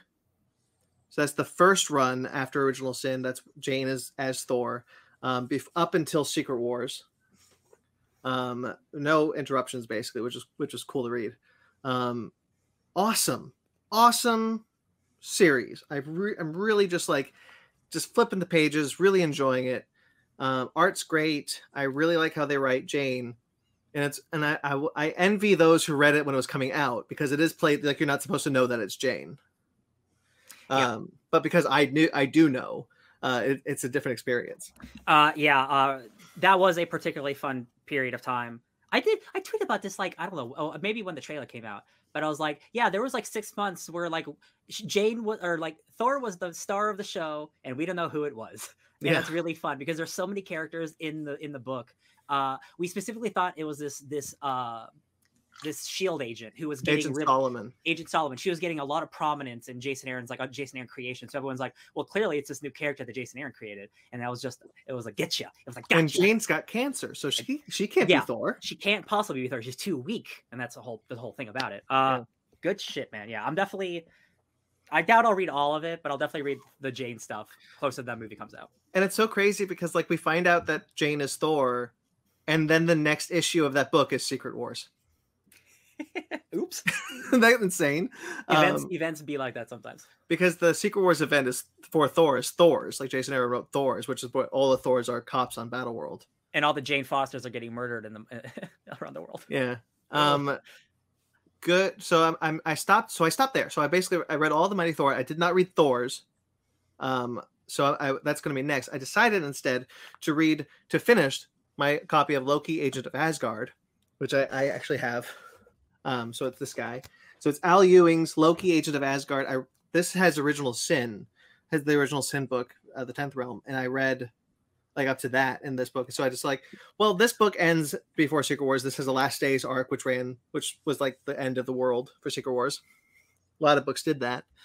Um, and so I'm going to read up until then to kind of just finish this book because I really liked it. I really like Al Ewing uh, in general, and I was really enjoying this book. It's kind of a bummer that this did that. This was not really the start, but like this kind of is one of those books where Al Ewing has a plan and then it just keeps getting interrupted by various events. Mhm. Uh, because Axis happens at, like right after Original Sin. Axis, which was um, Rick Remender's event coming out of Uncanny X- Un- Uncanny Avengers, Mhm. uh, where all the villains and heroes switch. Um, so like that becomes three issues of Loki versus Thor, and I'm like, okay, well, you know, let's. But he still trying to kind of kind of goes through, and then and then Secret Wars is about to happen, so he's kind of like you're kind of quickly wrapping up. Other than that, though, it, it's actually a really fun read. Uh, the way Al Ewing writes Loki is really cool, and I really enjoy how um, this mystery of who actually this teenage Loki is, because the implication at the start of the book is that it is is kid Loki grown, Mhm. but then it turns out that it's not. Um, and so, like, kind of like what the mystery of who, who that of who this other Loki is, um, was compelling. Yeah, I, I like it a lot. I'm sad that it gets interrupted so much. Hmm. Um, and I'm almost done with that, and then I'll go back to Thor. And I got three more volumes of Thor that I'm so excited to get to, guys. This book is so good. And you said you weren't going to get through it. I mean, it might not be before before Thor: Love and Thunder, but I'm going to try. Nah, you got too much. You're blowing through it. Um, yeah, I, ho- I hope I continue to blow through it. I don't know why I said it like that. That was really weird. I thought it was like like a like a like a thunderous thing, like you're blowing. It I don't know. I don't know. um, okay, that's gonna be it because I don't want to talk about Halo. I I also don't want to talk about Halo, except the Chief's not a virgin anymore, so all the Halo fans can like they got to they got to live with that. The the funny thing about that is that the people who don't know that it's another human think it's an elite. Just like that's pretty funny. People, wait, what? I like I don't even watch the show and I know he didn't bang an elite. Well, know, but people are just like because the the thing is he bangs a covenant spy. So I was like, an an elite. Mm. I feel like he'd be more he'd more be more into brutes, but like that's um that's me projecting, you know. Yeah, it- it- if he was a bottom. Hey, oh yeah, yeah, yeah. um, elites He's are in- bottoms. he's into the young guy. Snap him Um, like a like sheep. I will say this though: the next episode, episode What's- nine, What's the Master Chief's favorite booty? um, the Baskin Robbins, you got our 31 flavors. The Arbiter. Oh, Did you just come up with that? yes. Beautiful, I love it. Ooh. The trailer for the next episode has what looks like a really cool battle sequence that I might check out just for the battle. Mhm. But sure, look, I don't care that he had sex. They fundamentally ruined the show by not getting the, the relationship between Cortana and Master Chief right, and it's just it for me. It is not going to work. no, that's for season two. Cortana watched him have sex because she's implanted into his head. Oh, it's even worse. Yeah, well, you know, that's how you that's how you that's how you you grow up. That's how you get you watch your parents have sex once, and you're like, that's how you that daddy is that how you do it? But that's weird, right? You get how that's weird, right? no, I, I absolutely. Um, the uh, I was talking to Cookie about it. This didn't end up getting recorded, but I kind of wish it had because I I excitedly yell, "Halo is the Dragon Ball evolution of video game adaptations." Like, no, because no, because you're at least getting some enjoyment out of it. Dragon Ball Evolution is not good. I mean, I'm sure if I get drunk, I could enjoy Dragon Ball There's Evolution. a there's a so Yeah. bad it's good to Dragon Ball Evolution. No, but it's like I- for everything I'm hearing from Halo, like it's not Dragon Ball Evolution. No, It's way. not- Not, you're not right. many things are. You're right; it's not that good. All There right. you go, There you go. How can Paramount knock it out of the park with one property, Sonic the Hedgehog, and totally drop the ball with Halo? Ben, I don't want to get. I don't want to. I don't want to. Sonic's not as complex and as as deep as like the Halo lore It's No offense, And I'll, and you know what? it's a I'll lot tell more easy and fun than trying to do a mature adult storytelling than like a fun small character. I think. I think, I think it's this. I think to it's be the fair, fact. And to be fair, I would personally argue that they did a little bit shit the bed on Sonic the Hedgehog the first time around, mm-hmm. personally, Oh, yeah. of yeah. them like kind of screwing around with the lore in a way they shouldn't have and not getting the character quite right. They We just happened we to had the- nail it okay enough to do it correctly the second time. and we had to yell a lot to get him to change what he looked like. Remember that part? Mhm. Yeah. the the thing is, the people who worked on Sonic the Hedgehog 2 specifically love Sonic the Hedgehog. Mhm, Right. mhm. The Yes. people who are working on Halo have not played the games. Yeah. and they have bragged about that. So I'm It's- saying, like, It's mm, the silver timeline. yeah, I hope Master Chief has a baby and they put a, a helmet on the baby. uh, I just, I just, Cortana and Master Chief are the are the are the are the are, are the the relationship between that they're the heart, they're the foundational heart of Halo, and you just you screwed that up already because you put him in, you put you put Cortana inside of Master Chief's brain, and she can shut him down, which means it is a relationship built on distrust. Oh, she's like, oh, She's a failsafe for him. oh, that's weird. If she if he's getting too mad, she turns him off. He's like RoboCop. And I'm just like, you you've ruined this. Wait, need a, I need a weapon. I'm sorry. Wait. Um, is that just like the threat exists that they know that that's what she can do, or does he actually get mad about something and she shuts him down? They've done it four times. Holy shit! Yeah. That's And then many he- times. And then he tries to kill Halsey. So, so that she can be because she's loyal to Halsey, not not Chief. He tries to kill Halsey, and because he's just like, You captured me as a baby, and it's like and and it's and if he if he gets shut down, Halsey dies. So Cortana is trying to reason with him to try to let her out. And he's just like, I'm just testing, you. I'm just testing what you can and can't do. I'm just like, oh Jesus. Yeah, I'm probably not gonna watch this show. Oh, boy. I just thought of something really bad. Okay, no, What? it's not bad. No, he can like- watch yeah, watch she he masturbates. No, I'm kidding. no, No, the suit doesn't jack him off, so he has to no, masturbate. I was gonna say like saying like he's about to get uh busy with another lady. She goes, "Nah, limp dick for you tonight." Oh, Oh god. And the thing is you if you're gonna do you can't make it who wants to go into our bread and butter? It's uh, you're the person who do. does. You, you got to make the transition happen. Were you eating soup? Oatmeal. That's how I eat oatmeal. I'll be eat- I'll be That's how you eat oatmeal. I don't eat oatmeal. I'll be real with you guys. I thought I had already pressed the button. It's okay. And that was just like, we're into bread butter. No, we're not. welcome to the welcome to the dinner time. Okay, guys, we got some sad news up top. Mm-hmm. Fred Ward passed away this week at the age of 79. Sparks and Ryan, you definitely know him from. Tremors. Wait, what'd you say? the say? other guy's Twin Peaks. This guy's Tremors. Yeah. This Yes. is yep. Yeah. Then I know this guy too. You I was gonna say you should know this guy then. I've seen Tremors. Yes. Yeah. Uh, he yeah he's a, a great character actor. He had a very uh he was very much always a straight man in a lot of things. Uh, he was also in he was in either Road Trip or Euro Trip. He's in one of the movies from the or from the nineties or two thousands where he plays like the dad of one of those characters. He played he played a lot of ro- those roles. That's a shame. He's like he's was a great character actor. Yeah. Yeah. really, really liked anything. Anytime I ever saw him, he was. It didn't really matter who he was playing. He was always kind of had a warm presence. Does that make sense? yeah. In a lot of the things that he appeared in. A lot of dad Just- energy. Just, I just liked. I liked the actor. I thought he was cool whenever he showed up. Yeah. 79 though, that's not bad. Oh yeah, the '90s Jon Bernthal. Uh Kenneth Welsh. That's the wow, Twin Peaks that guy. is so accurate, Ryan. Holy Yeah, shit! th- the second I saw a, a clip on Twitter of uh, of Tremors, and I'm like, look at this guy who's just Jon Bernthal. Look at this guy. I love it. Uh, yes, Kenneth Welsh. Uh, uh, I know him mostly as Sparks. I don't know if you know him from anything else as well, but from Twin Peaks, he's the villain in season two of Twin Peaks. Uh, Windom Earle. He is the the uh, the coach of our of our boy Dale Cooper. Really, also another really great character actor. Um, I just looked it up because I was like, have I seen him in anything else? He was in a 2016 uh, sci-fi movie called The Void, which he was very very spooky in. Now that I remember. Um, yeah. Uh, how did he have an age on on him by any chance? 80. 80, 79 and 80. Yeah. It's a shame. Okay. Before we move on, Mags in the chat talking about. I want to say Fred Ward, uh, the first one. Uh, Yes. always rem- Yep, Fred Ward with Tremors and Naked Gun through three. and Oh. Naked Gun. Yeah, you're right. You're right. And he goes on to say uh, Road Trip, Alcatraz, and The Right Stuff. It was Road Trip. Yeah. Okay, I was oh right. man, Alcatraz. Good, good pull. Alcatraz. The TV show with Sam Neill. Alcatraz. Yeah.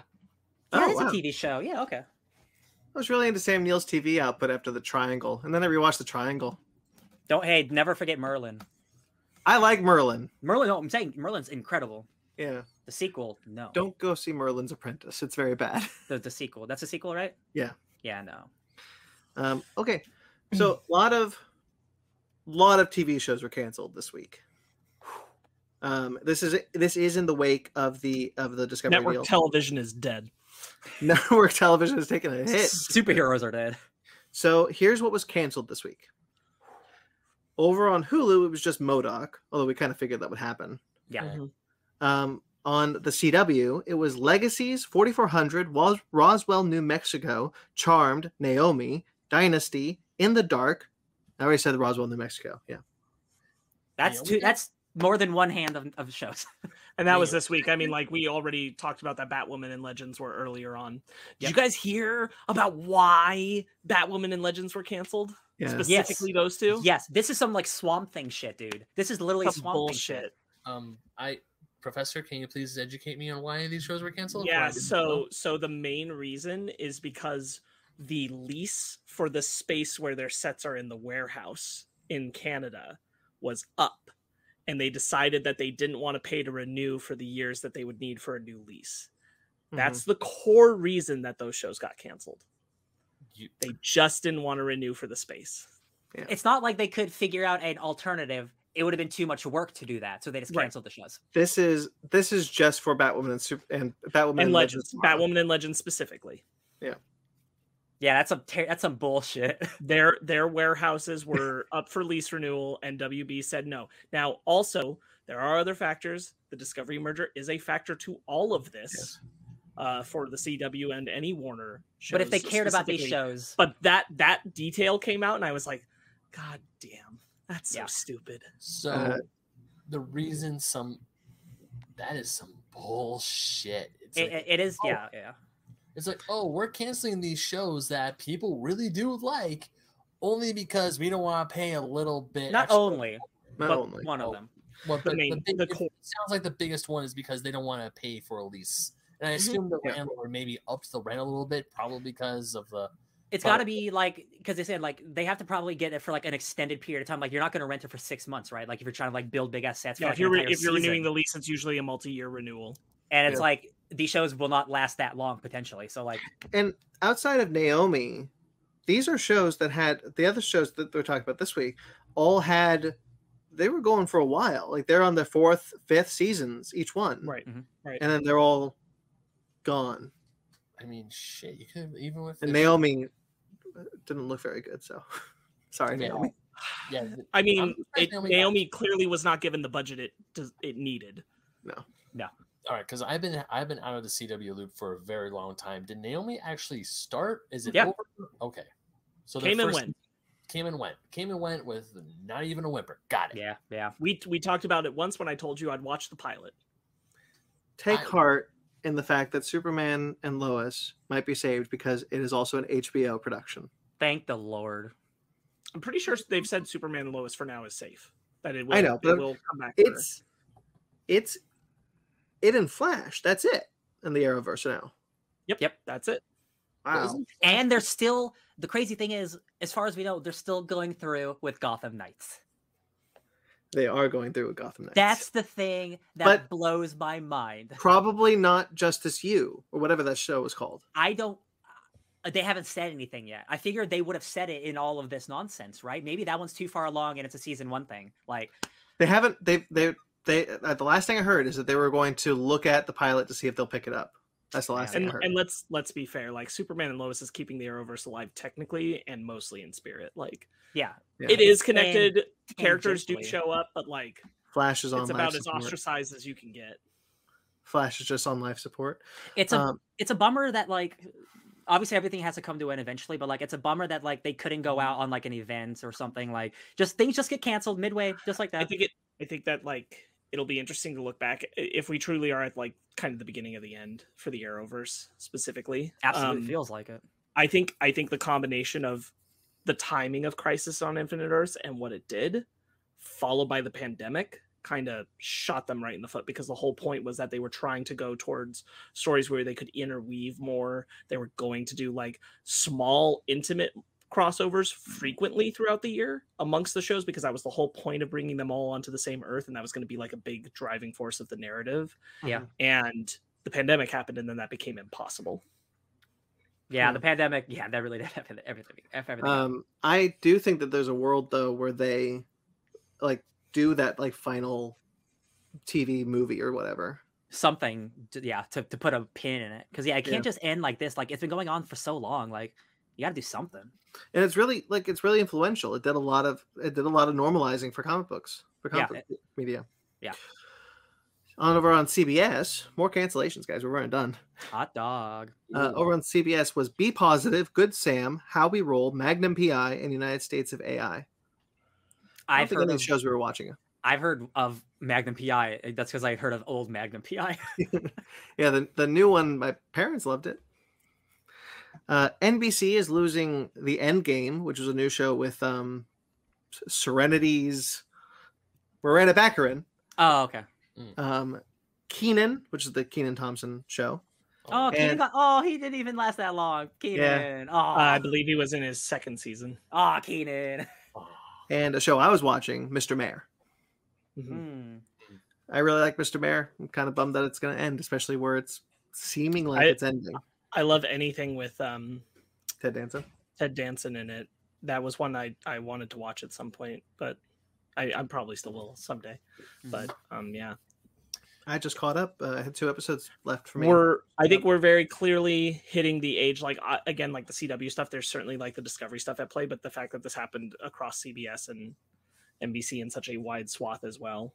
There's one more, if you don't mind. No, go ahead. Fox was is losing our kind of people and pivoting. So Yeah.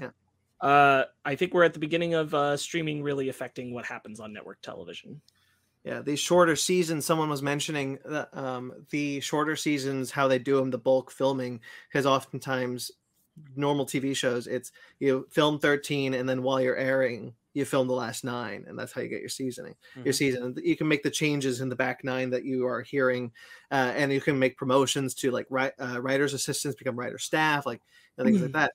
Now that you've completely what feels like we're losing that altogether, finally, you've kind of lost that pipeline you've lost the you've lost the way for writers assistants to become writers and like that's that was the easy way to get into the into the industry like that now you don't have that Right. Guys, I It's- gotta pull up Mike's comment real quick. It's it's like Thanos snapped these shows. for real yeah. It's it's a good it's a good point and like i value i saw that too brandon. I value that that was getting brought up that like a community of of how writers work because like clearly people are talking about like the push towards towards more limited series more 13 episode seasons that kind of thing much like what streaming is usually doing.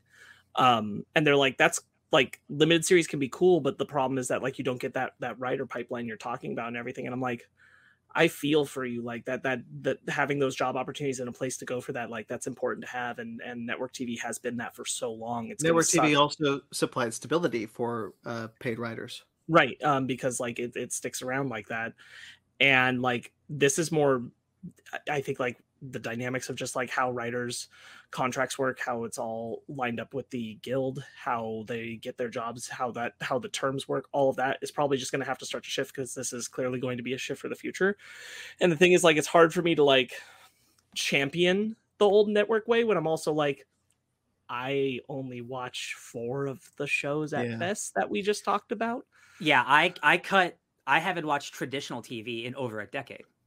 I've everything I've ever watched has been through a streaming service of some kind or or like an Well, and, like- of- and, like, it can be- company. it can be through a streaming service, but is it one of these network shows? And the thing is more like that that network model, right? Yeah. I tend to not really like the network. Like it's the same thing I've been saying about the Arrowverse shows. Like why Oh, I yeah. like watching Legends is because Legends is not a full twenty two episodes where I feel like the quality of the show itself is It's- damaged. Yeah, and like real quick, Ben. Like the reason I also stopped watching TV, like even before that, we I had many as many options. I don't like the way TV was made when I watched it. I hate. I hate 22 episode seasons that drag on. Like I like that's why HBO became such a like such a like a beacon of like artistic like integrity. It's like just make what you want however you want. And now like HBO has become the standard for everything. It's like you it's just now we just have too much of it. That's a problem. We just have way There too much choice. there is a problem though that you're that you're bringing up the the thing where netflix now which was also a place kind of for writers to come and pitch their product their Mhm. products their projects they want uh, and then they would have the the stability to kind of wait for them to find the audience and then they would get the renewal and then they would get the renewal again and then another how long did that ashton kutcher western show go on for that nobody watched but it was on for like eight seasons The ranch. um so like uh, now you have you have the streaming shows being a lot more cutthroat. Mhm. So you're so like a, across the board, like like people are, are are people are losing jobs and then they're not getting the jobs on the smaller shows. Mhm. it's it is a- it is a it is a thing that the the industry as a whole is going to have to grapple eventually Yeah. because like you're right like we really haven't seen like the hardcore ramifications like this like this isn't like like like this isn't a like it's a lot of shows getting canceled but it's not the end of the Yeah. world right we haven't hit that like it the bubble pops but this is the first sign of like we just got like 15 shows canceled at once that's Yeah. that's that's insane so like uh as someone who again doesn't watch normal tv like this doesn't really affect me because i don't watch any of those shows so yeah, I was gonna say like I'm not I'm not like I'm like Spot like like Spock like Sparks um like Sparks and uh, and Ryan like I'm I'm with you guys. It's just you know my for my for for for me like I haven't watched network TV and when I do it's like Young Rock on Hulu and that's Yeah. only that's a smaller show also. It's only like 13 episodes. Yeah. Um so like I'm I still gravitate towards that. So like there's that and then there's also a lot of people just lost their jobs. Sorry, Ben. oh, go for ahead. sure. no oh, yeah Yeah, I was trying to say something real quick because I'm starting to get sleepy. I was gonna get something to drink, so I wanted to. Oh. Throw my... Yeah, sleepy Ben's about to pop, so I'm gonna get something to, to not be sleepy. But talking about this, just like Ryan, I also don't watch live TV. The only time I do find myself live and watch t- li- watching live TV is if I'm at a sports bar watching a sporting event live. I don't count that as you uh, watching TV. Th- Other than that, that's the only way I know about these He is physically watching. No, I know. I know. or just or even when i'm at the break room but even then, it's only just reruns of um two broke girls or friends or whatever they have late, late on at night i Oh, two broke girls. I remember that show. yeah i went to taping for episode two of that show but th- seeing all these shows canceled is writing on the wall for all the streaming stuff because even when a bunch of these shows did come to streaming i was like hell yeah now i could finally catch up on these shows but at the same time i felt the drag. I i had been wanting to rewatch chuck for the longest time and then i see how many episodes there are of chuck and i'm like no thank you. Even when i was watching soup when i was watching some of the cw shows i mean sure i was watching arrow because there wasn't anything else for me to watch at the time but that's because the library was small but now i'm looking at episodes like shows like supergirl when it was coming out and then just all the other shows on the horizon. It's like do i want to sit through 22 hours of supergirl or do i want to sit through 13 hours of daredevil? I'm watching i'm sitting through 13 hours of daredevil and i'm just gonna like i'll just wait. Or and Yep. then or it just never happens. It never it just never happens because i'll go for the one that's short sweet to the point or I have to look up a guy that's like, which episodes are filler in mm-hmm. this live action TV show? And it's like, well, they're not all technically filler. It's like some of them could be. You only get a little nugget of uh, the big uh, the big ones at the very end of certain episodes. So yeah, the the writing is on the wall. I mean, it does suck because I do miss the days of coming home from school, watching a specific show at a spe- very specific time with the family, and then talking about it with my friends the very next day. But with streaming and with the way things are nowadays, that just doesn't apply anymore. I, and we I- could still have water cooler discussions. Like we still do. Yeah. Like, like that's the internet. That's it's evolved in different ways. Well, it's it's nice that like uh, on the on the water cooler discussion, it's you know it's great that a lot of shows have a, a lot of streaming services have adopted the weekly model, so you get that water cooler moment. Yeah. Thankfully, people have learned because like there was like again those couple years where Netflix was like everything comes out all at once and that's all we're doing. We're binging everything. Thankfully, we're getting away from that. Um, yeah, all good. Like I mean, it it sucks that, we're, that a lot of people are losing these shows. It sucks that we're losing a lot of those jobs. Yeah. Um, but there is a good side to it, which is that like hopefully streaming services get better because they Cha- gotta stop canceling the shows. Change has more- happened on both sides. I think more importantly, what I'm hoping for is that the the writers unions and and such will start to see like you you are going to have to talk about different types of contracts. Yeah, Things are going to change. Like the t- the 22 episode model is dying. Uh, you're going to have to talk about ways to change to like function in your job in the industry, how it's going to work now. As it's long going as to change. It's not going backwards. Yeah, uh, I love this discussion. I wish we should have an actual talk about topic about this one day. The last thing I'll say is, as long as syndication is still 100 episodes, I don't think the 22 episode model is going away anytime soon, which is super unfortunate because I think anything getting stretched out is always going to be a detriment to your to your story. Always, no matter what. Almost. Yeah, definitely. And also, real quick, Marty's in the chat saying Chuck is fan freaking tastic. Yes, it is.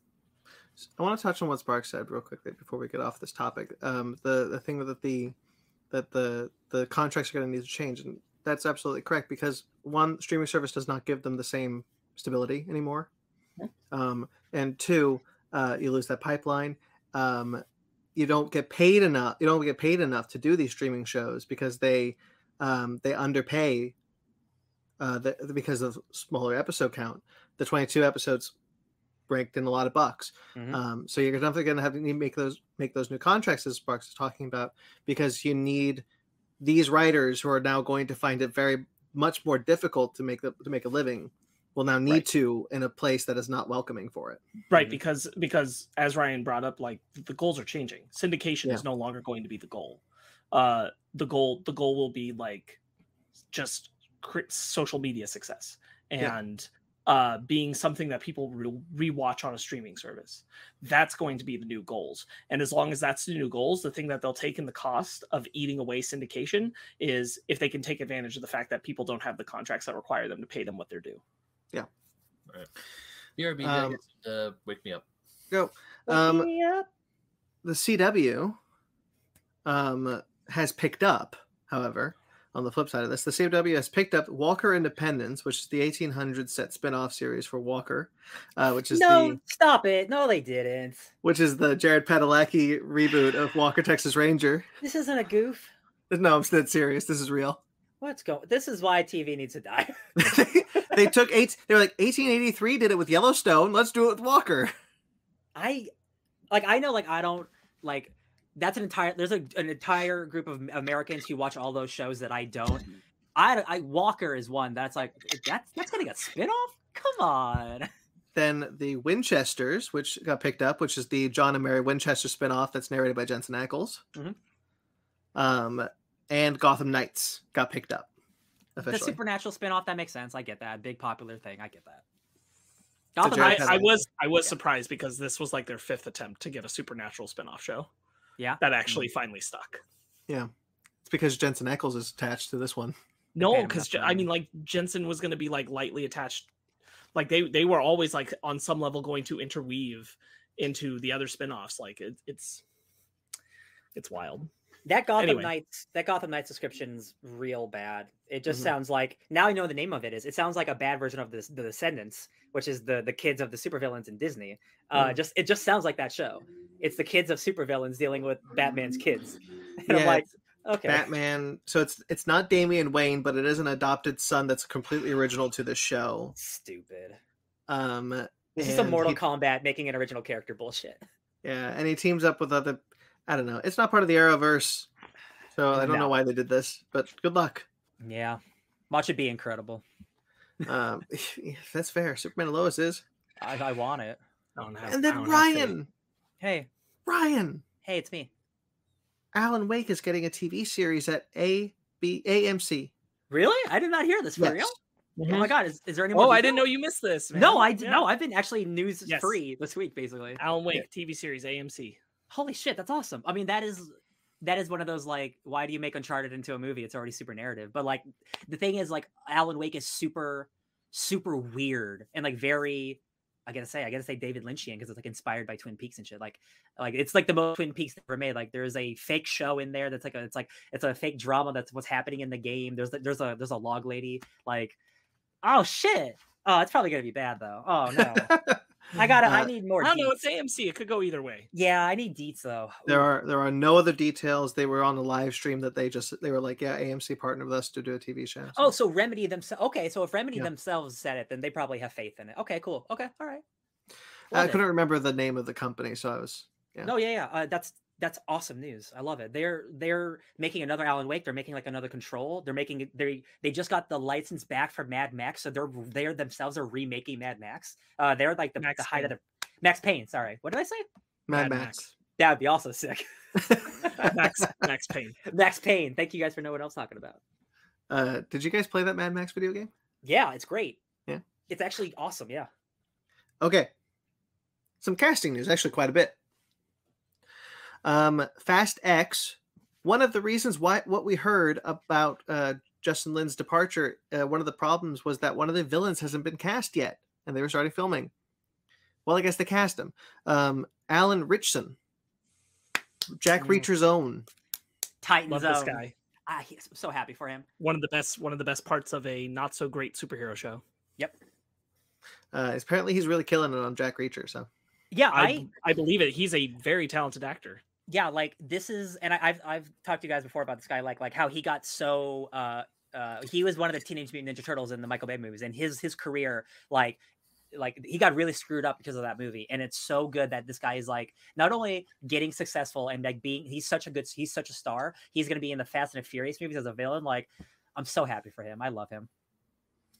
he was great as Aquaman. Anyway, I think he'll be. Yeah, I think he'll yeah, be, sure, yeah. I think he'll be awesome in this. And he's actually he's like huge and ripped. Like he's gonna be a good guy to fight with. Yeah. is he also related to Paul Walker somehow, or Vin Diesel? He's his evil cousin. Is is he is he Vin Diesel's long lost brother?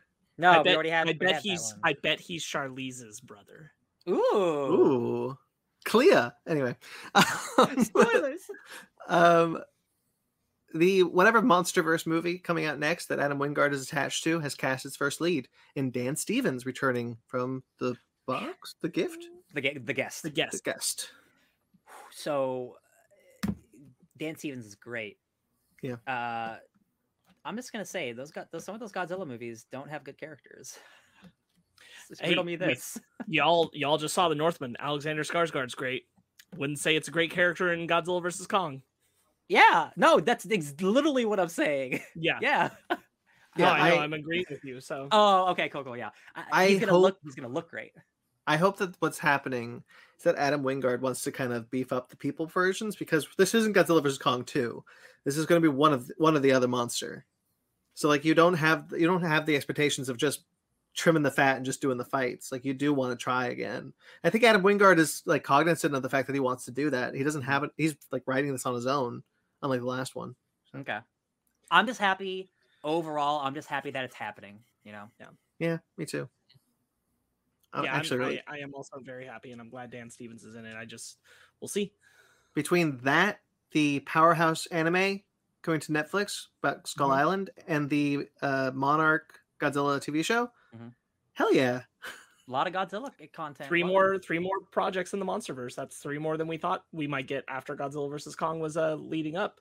One hundred Not after it was released, but like when we were in the lead up, we were like, "This is probably the end." Yeah. Mhm. Um, Dune Part Two Oh my has- god. cast Emperor Sh- Shaddam the Fourth, Yeah, shit on my guy. Christopher Walken. Wow. Oh my, wow! oh my god. Y'all, this news broke my brain because first of all, Christopher Walken is like a national icon, but he he doesn't do dramatic stuff as often as he used to. He is mostly not to be mean, he's kind of like jokey. He's very jokey now. He's very fun. He's really leaned into kind of like Jeff Goldblum leans into who he is. Mhm. So him being It's cast in a Just, just to say, like Yeah. Severance apparently is worth. is he in. Severance? Yes, Oh well, I didn't know that. He's like, Yeah, he's like- okay. he and John Turturro have a have a dramatic thing.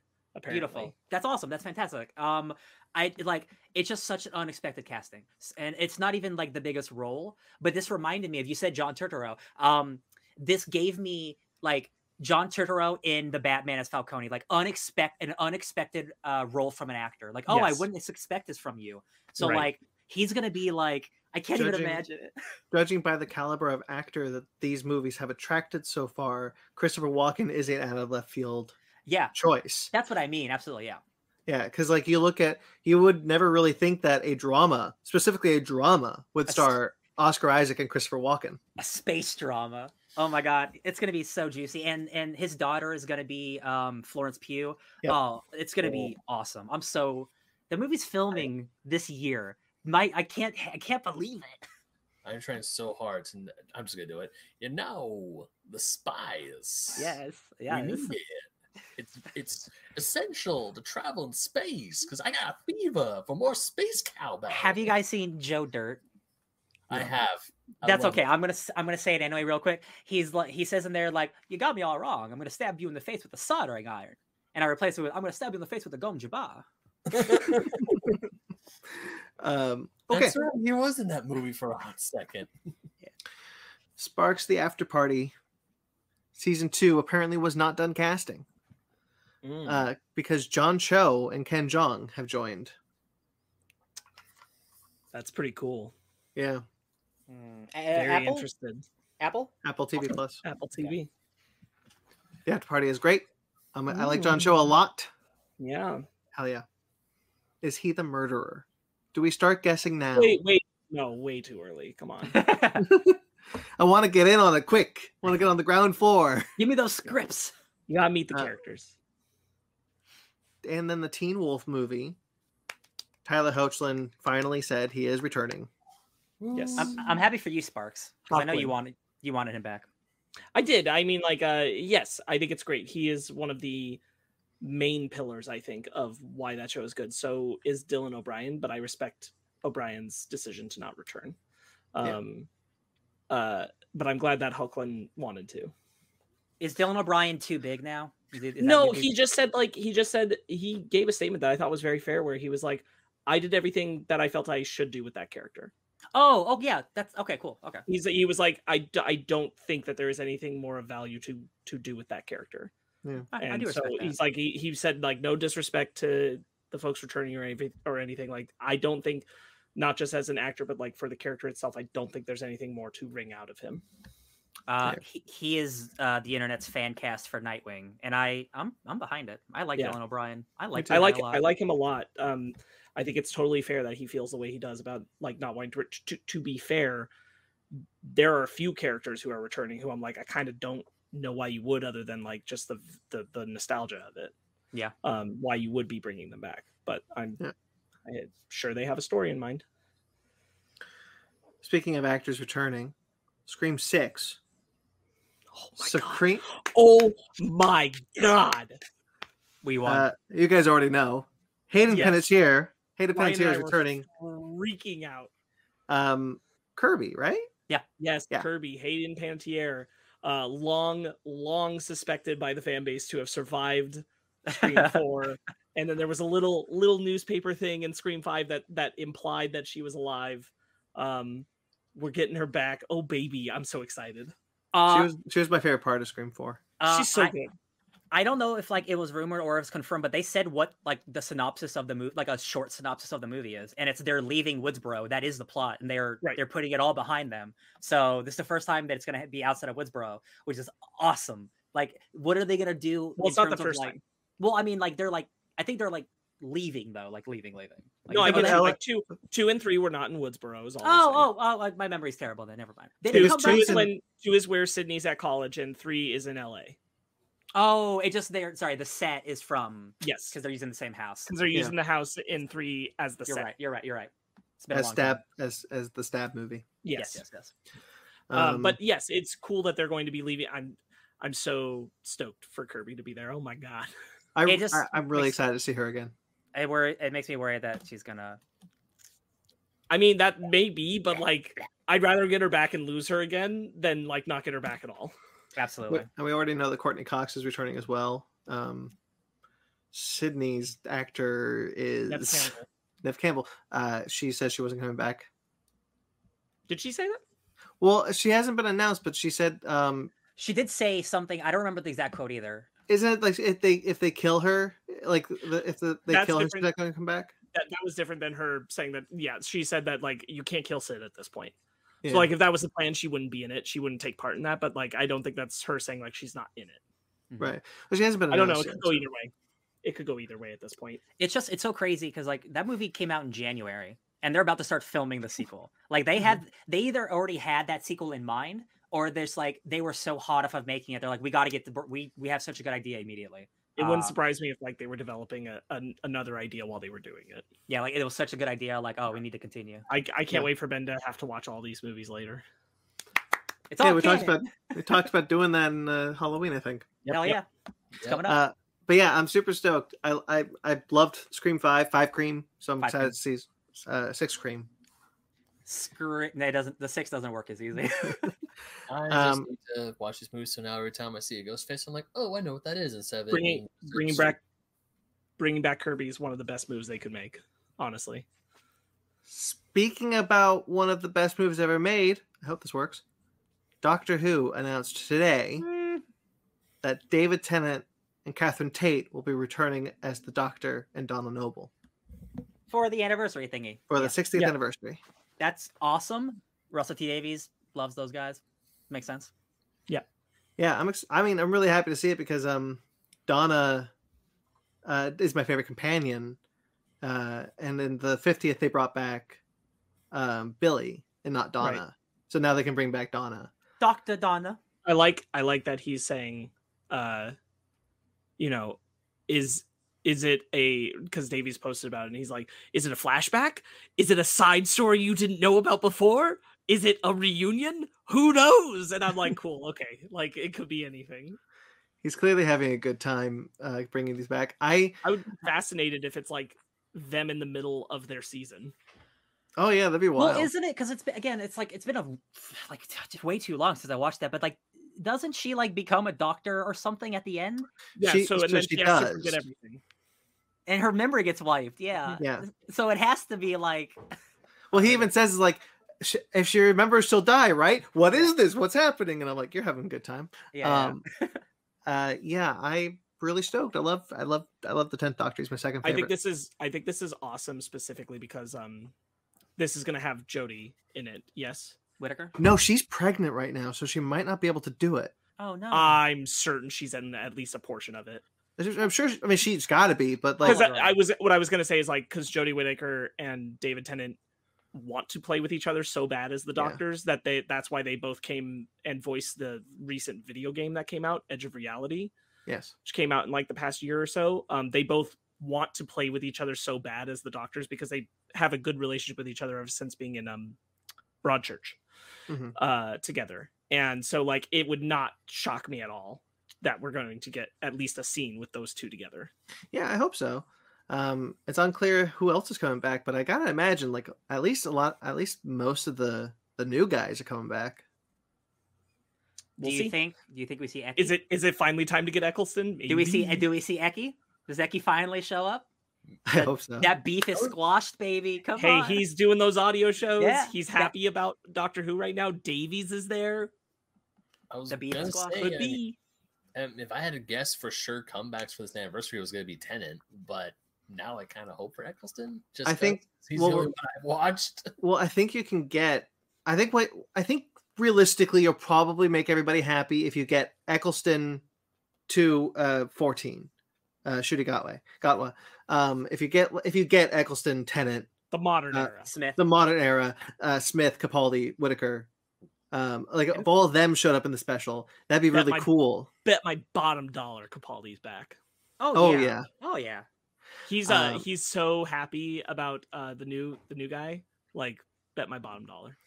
yeah. oh yeah, he's Scottish. Like I didn't know the new guy was also like Scottish. That's cool. Mm-hmm. yeah i'm i'm just really stoked for what you know we could be seeing for the 60th anniversary i'm definitely gonna check it out again because of davies um and coming back with like a really cool celebration of like my doctor who would be really cool Yeah. and i'm excited to see david uh, to see david tennant i hope nice. i hope we get one one more point i hope we get some of the classic ones like um some new actors playing the classic doctors Yeah. except for seven he's he's okay he's still alive you can play he can play him I saw a video. Uh, oh five And f- five and up Four? or up no four's dead four's long oh dead. yeah, he did pass away, didn't he? Yeah. Jesus. get Eric Roberts as the master back from that movie. You know what? Bring back Paul McGann. You'll make me a very happy boy. Mhm, mhm. Paul McGann is my uh favorite. Yeah. Who knows? Is Colin Baker dead? No, I don't Yeah. know. Look it up. I'm pretty sure he's died.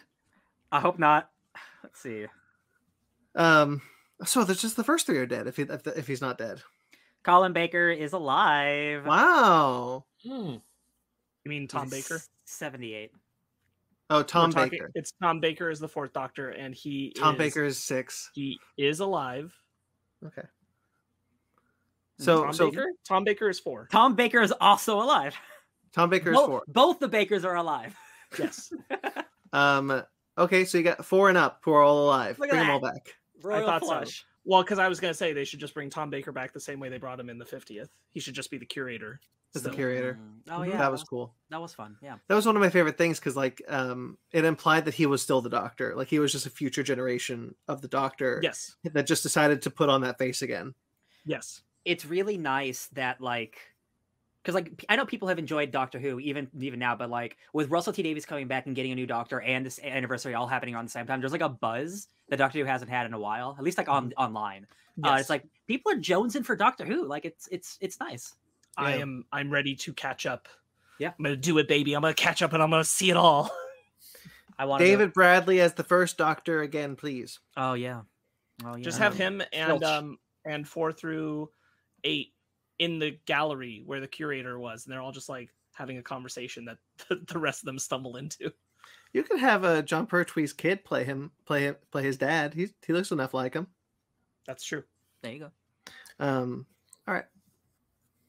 Comic books. I used to read those. Did you used to read Spider Verse? I love Spider Verse. Actually, It's coming yeah. back.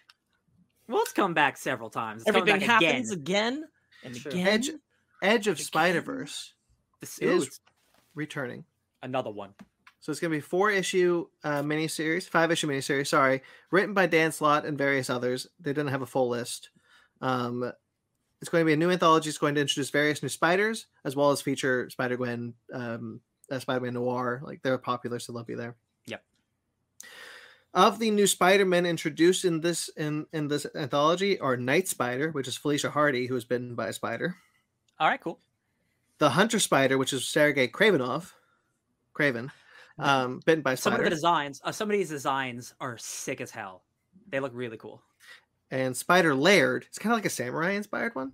Mhm. Um, is the well, sorry, Scottish. He's the first kilt wearing hero, which is who is designed by um, Martin Coccolo, Sorry, Mark Bagley and Kris Anka are the ones who, who designed the first two. Oh yeah, yeah. So each one is Wow. designed by a different artist.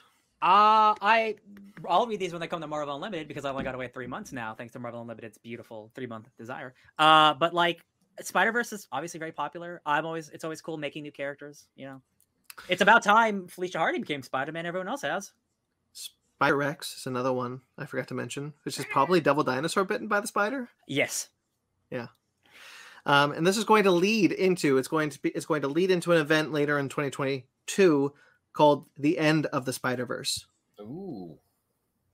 So they're joking about how it's like all like even Dan Slott is like nothing ends in comics except for this. This will end. We we're gonna end this. We're definitely ending the Spider Verse before the new movie comes out. Definitely, it's definitely not going to lead into a new, different type of multiverse like Secret Wars ended. It's not like that's going to happen at all. Definitely not. And then speaking of Spider-Man, though, Amazing Fantasy number one thousand is coming up. Wow. Um, it's going to feature the talents of Neil Gaiman, Armando Lanu- Lanucci, this is his, his debut, Jonathan Hickman, Dan Slott, Ho Che Anderson, Kurt Busiek, Anthony Falcone, Rainbow Rowell, and more, with art by Jim Cheung, Olivia Cop- Michael Cho, Terry Dodson, and more.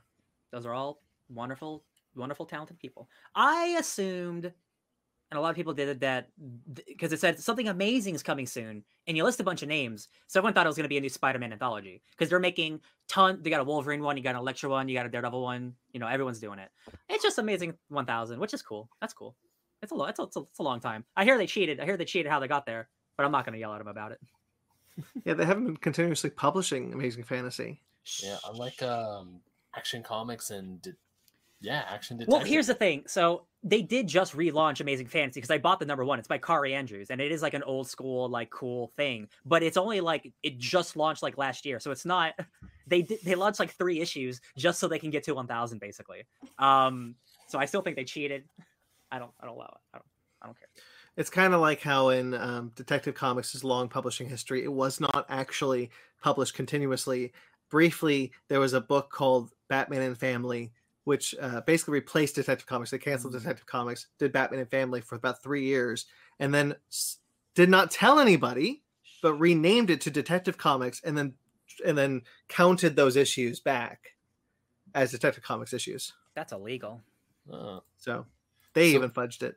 so is Action technically the only one that truly has a thousand issues? Yes, because it's hmm. the one that's been that has never been canceled ever, Hell- and in hell yeah. fact went weekly for a number of years. Hell yeah, good for you, Superman. You deserve it. You know what? That yeah. Still All right, trailers. Oh, oh, trailer park. Gotham. What was that noise? Oh, oh, oh, a- oh, oh! It's a. It's, it's that a it's car? no, it's a rap. It's a rap noise. Oh, Um, Gotham Knights had a gameplay demo that was about 13 minutes long. It did. I want to hear what you guys think about this one. It definitely looks unfinished to me. So here's the thing. Um, I think the person playing that demo was bad at the game. That's what I think is what's happening because I don't suspect that the technically like the fourth Arkham game is going to have bad combat. I'm not I'm convinced that Arkham combat is good. I'm not worried about that being bad. I think the person playing the game was demoing it really really bad. Yeah. Um everything else I think looks really fun. Uh the problem is I am seeing a lot of Avengers comparisons. There is gear stuff. It is a party system. Um it is a single player. I mean, it's not a live service game, right? It is like a thing with a story and stuff. Um and they don't have a four player co op, they only have two Yes. player co op. yeah, so it is going to be like um there are going to be missions where you can choose uh, two of the four, and then there's going to be missions specific, like oh, this is a Nightwing mission to get something for Nightwing or something, right? I am 100% down for an open world multiplayer Batman RPG. That's for me. There's a lot of people that it's not for, and I get it. I know people don't like loot. Uh, I love changing my character's look. It's like my favorite thing about Injustice is making a hundred different skins for characters, making them all look different. So Mhm. I am very much into this game. I think the demo is a bad demo because the person playing it wasn't very good. Like you know in Batman Combat when you like like leapfrog back and forth between people, Yeah. and sometimes you can leap like across like entire sections of a map. That's what was happening in this demo. It's like that's just bad playing. That's just not good performance. Um, I think it's going to be great. I I, hope so. I hope so too. I think it's going to be good. I mean, it Um, does say in-game footage. Footage isn't final, so they're still working on it. comes Um, out soon though. But game like that that Arkham gameplay was so smooth, and I did not get that from this. And now, Yeah. and we have seen gameplay demos before where it was a lot smoother. I think the person, I think they picked a really bad demo, a section of demo to show. I think they should have like had that person replay it or get someone else because like it looked bad. Like Yeah, I do agree with you, Ryan. I was kind of bummed when I saw the pack that it's like, yeah, it's two player only. I was like, but I got my friends, and then to have like a whole squad of different back hair of different uh bat son or like sons Yeah. slash daughters of Batman. I was like, Knights, Knights, Knights. Ben, Knights. Knights, Well, like the- different Gotham Knights have been the awesome, but at the same time, still having two players isn't the worst case scenario. Here. not at all. No, no, I don't think that's that. That wasn't a detriment uh, on my part if it sounded like it. Um, I said it. it was more. I don't mean to. I don't mean to take the rap for you, Ryan. No, but I yeah, yeah. it. I, I was thinking it was more of a, oh, that's a bummer. You it's and and it's not, I'm not saying that. Oh, how dare they? I'm not gonna buy this game. It was like, oh, that's a bummer, but hey, at least I can still play with a friend of mine. I, I think. Oh, Sparks, real quick. What, what do you think about this one? It's definitely the least hyped I've gotten about the game as far Yeah. as like them showing me something and how it's caused a reaction. It's not like, oh, it's a deal breaker. It's, it was just Yeah. like, oh, I was more excited before I watched this. See, I agree, and like I think of the first trailer that they showed, where they showed the Court of Owl stuff. They showed, um, they showed like a, a quick section of Batgirl on the bike, and you go to to Mister Freeze's castle, which is a giant frozen castle, and there's lightning striking everywhere, and it's super cinematic. And that's what I know the game is going to be. This was a bad gameplay demo that I really think they shouldn't have released because every other instance of this game I've been really excited for. So Right. like, I I like I'm definitely I know I'm good at video games, so like I'm definitely not gonna have a problem that I think maybe this demo's had. Um, again, like I think of that Nightwing section of the dude just bouncing back and forth. Like, why not just focus on one enemy? This is this is a weird way to show this combat. Um, also, Nightwing has a Fortnite glider. That's kind of weird. it's a little weird. Um, anything else you want to add, Sparks? No, I, I like I, I agree with what Ryan's saying. Like it's very likely that this is this is just displayed poorly. Yeah. I don't know. Last- It doesn't feel like it necessarily could should be taken as representative of the game, but like it's also like then why'd you release it? Abs- Hmm. that's true. Yeah, absolutely. Westworld season four. Man, Uh, I it's don't back. know what baby. to think. I, I I was trying to remember everything that happened last season. I'm like, I There's don't two remember. people. There's two people. I'm like pretty sure you were dead. Not absolutely, but Yeah. there are there are indications in the trailer um that uh, it's, it's Rachel Rachel Rachel Wood's character. She's underwater. It looks like maybe she's being spoilers for a show you guys haven't watched four seasons in. I'm just gonna spoil it. Uh, it looks like she's being remade. Somebody's remaking her. right. Um, for what reasons we don't know. We know Maeve is involved. We see her child with the bees coming out of her face. That's definitely her kid. So Yes. like they're going back to the park after we've been gone from the park for a while. So it's going to be interesting why we're going back to the park, how it all leads back into who our new villains are. Um, the uh, uh, the man in black is out being murderous or something. uh-huh. Uh, it's very interesting. I am incredibly glad this is the direction Westworld took. instead of it just being like the crazy theme park. Like this is the future world. This is future world now, and I really love that because again, it's just big bold sci-fi. Um, interesting to see where it goes this season. I'll say that. I'm very Yeah. very excited that it's back though. It's been an entire pandemic. This is we watched that pre-pandemic. It's taken that long. It's taken like three to four years to get this new season. It's crazy. Sparks. No, I agree. Sorry.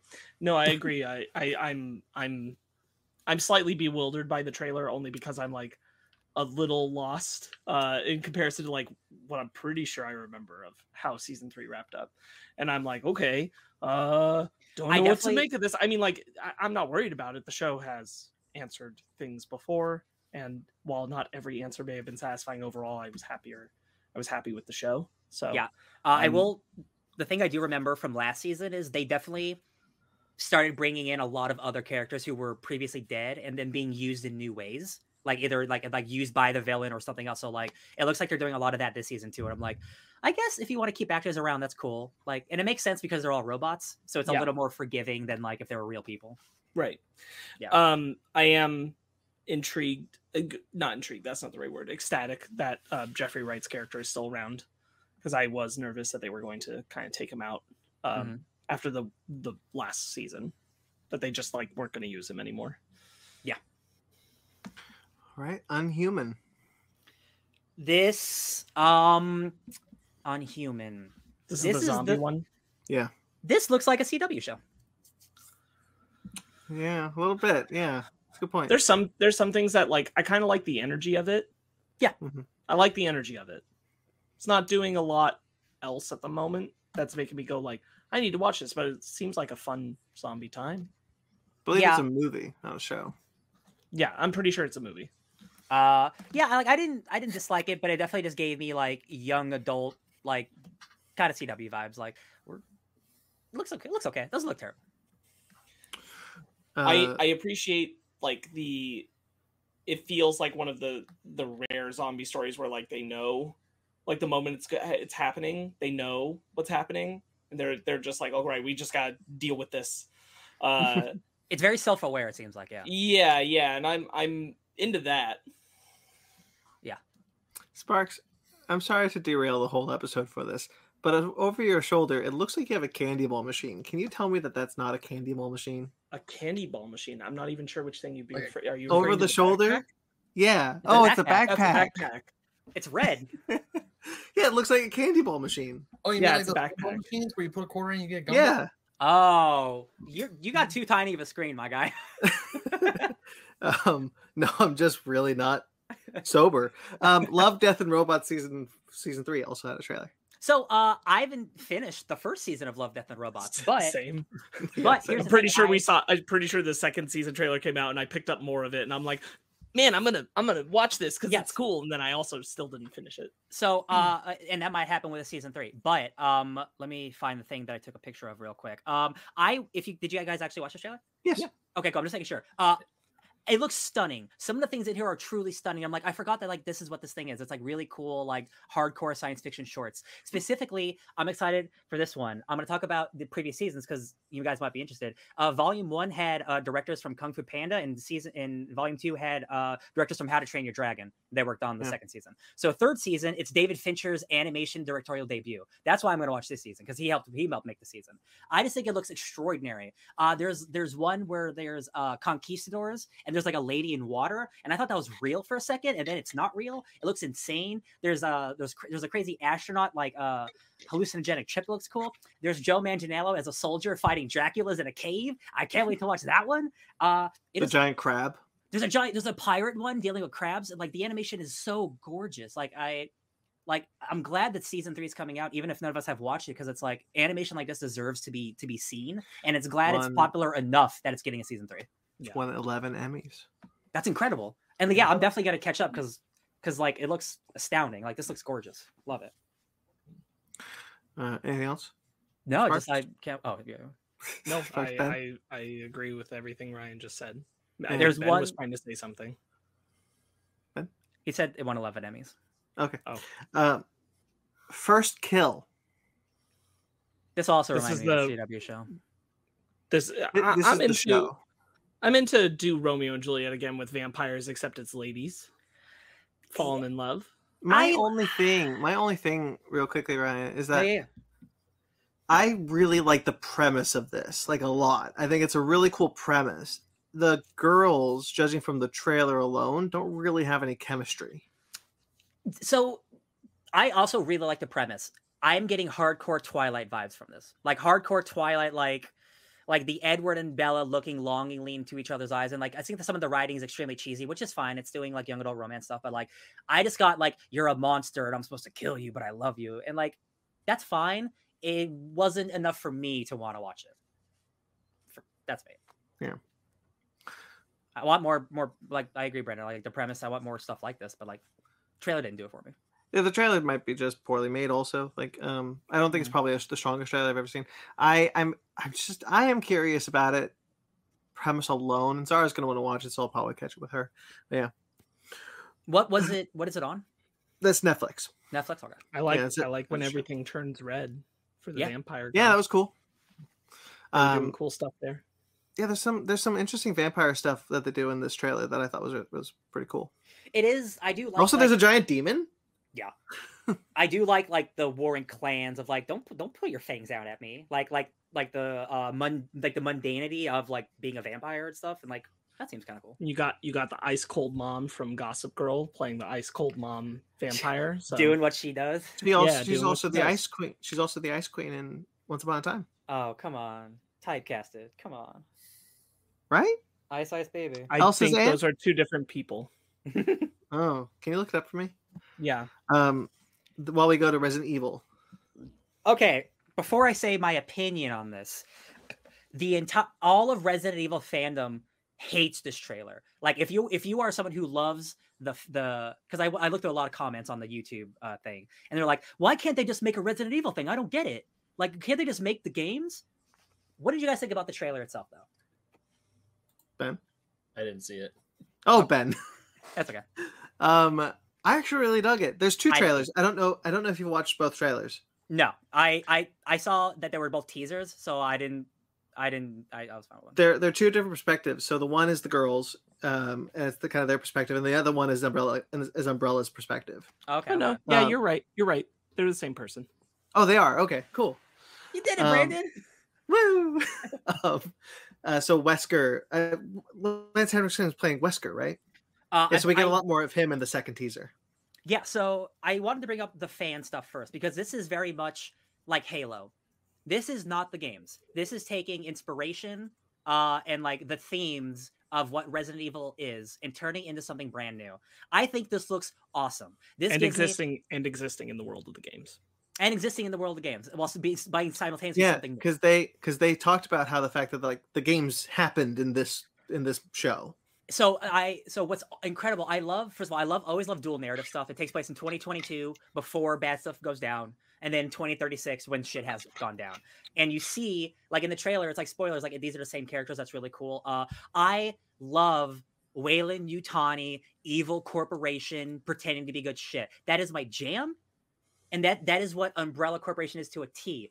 And uh the Resident Evil T movies- virus. T virus. There you go.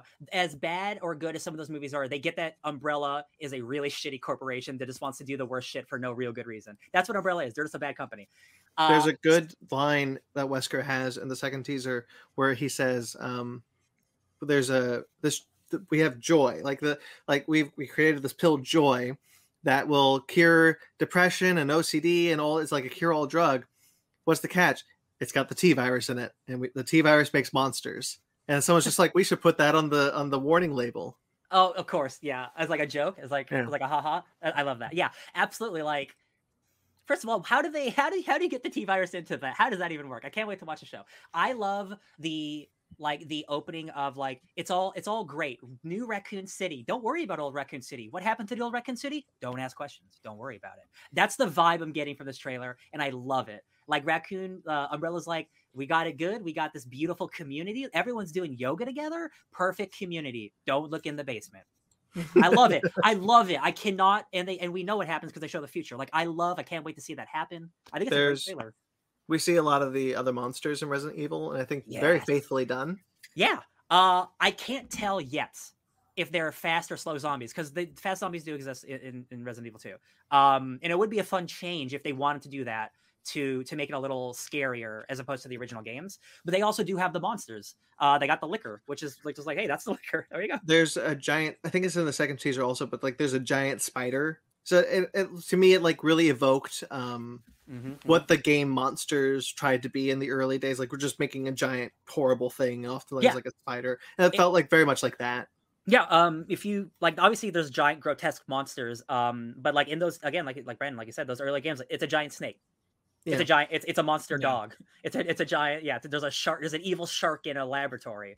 Um, yeah, I I, I this is like again, I, this probably isn't the show that I would make, but it does feel to the core of Resident Evil of this shitty corporation is going to do anything to get to be powerful, and if it ruins the world, so be it. And like that's all I could ask for. I love it. Yeah. Anything else? Um, I think um Wesker as like the lead character is really cool because generally like Wesker starts as a good guy, then becomes just like a supervillain, and I bet we're going to see like his slow downfall into like how he became like he becomes a person who ruins the world, and it's about his daughters. Like I'm I'm really excited about that. Yeah, Sparks? I'm, I'm, I'm, I think it looks cool. I, I like the look of the show. I'm hopeful we're gonna have a lot of Resident Evil stuff that we need to talk about in anticipation. Ben, you didn't watch it. Um, Yeah. Okay, the Orville, New Horizons, aka the Orville season three. Yeah, I really like this trailer a whole lot. It definitely mo- gives me like more like I only watched like the first half of the, that first season. Um, but it looks like man, they're still doing the thing that it's good at, like being Star Trek but a little funnier. yeah, Yeah. more Yeah. Orville all the time. More Orville. I'm still mad at my I'm still mad at myself that just like Ryan, I just watched like the half of the first season. I was loving it, and then something else took took over, and I just completely dropped it. Every time I trailer, I'm not mad. I got great news for you, dude. It's still it's there. right there. It's on It's still there. It didn't go anywhere. there, I just haven't gotten up and watched it yet. That's the thing. Every Ben, time, Ben, do you have an Alexa? Ben, do you have an Alexa? Yes, Alexa, turn on the Orville. she's not there. she's in the other room. Brandon, I have a confession to make to you about the Orville. Huh. I don't think I like the ship designs of like their their main things with like the the, the three butts. yeah, I don't I I it's the middle part that I just it just gets to me. It just gets to me. I don't know why. I wish I liked it. It's a cool design. It's just not for me. I like it. Uh, obviously, I have the. Well, I would hope wouldn't- so. I would not. I just- Um, Watching this yeah. trailer, Brandon, like, Brandon, Brandon holding the toy of it. I don't really care for it. it's just like when He's I like see it entering phaser zone, uh, the butt, like it- I don't know. Like he's Uh-huh. just holding his his Eaglemoss Orville figure. Is like, yeah, this design kind of sucks. Starts But eating oh well. this show sucks. Which one's that one? Enterprise? It's Battlestar Galactica. Oh no! No, but Um, I was trying to say earlier yeah. is that when I see trailers like this, it reminds me I need to go back and watch the Orville all the way through so I can get ready and hyped for season three. I got re- I got great news for you. I know there is there. I'm kidding. I'm there. kidding. Um, It's just like all the other 20 billion shows I need to watch. Brooklyn Nine Nine being one of them. I might go back and rewatch the second season. So I did really like that season, and I forgot some of the threads that we're picking up in this season. What it looks like with the Kaylon, um, uh, things like that. I Um, think I, so I think I got to the second season a little late, so it's a little fresher in my memory. Yeah. um, w- uh, what what is the the first the first cat the first lady's name? Uh, she was in Agents of Shield. She's in the show. Adrianne Oh, Adrianne- Palicki. Adrianne Palicki. She looks suspiciously too much like Rebecca Romijn, so it looks like there's two people on this on like two different shows that look similar. Because I've only seen the trailer for Strange New Worlds, and I see Rebecca Romijn. I'm like, is that Adrianne Palicki? um, I really like Adrianne Palicki and uh, Seth MacFarlane together in that show. They're very good together. Yeah. Yeah. Uh, I I quite like that show. We get to see um the their Klingons, the the white faced Klingon guys. I forgot their names. yeah, yeah, yeah. Um, but we get to see them and kind of the ramifications of their their tentative peace after the war in the last season. Yes. Um, that's cool. Yeah, I'm excited. they had that baby. Those those man babies. Those men had babies. And then um, we see I don't know what I'm doing. Uh, Yaphit. We get to see some Yaphit. Even uh, the actor passed away this year. We Norm, get Norm Macdonald's Norm Macdonald yeah. character. Oh, okay, that's cool. The He's the he's the that, green slime that's talking in the suit. Yeah. That's right. Yeah. Um, okay, why don't we go into our book club then? Sounds like a plan. Book it.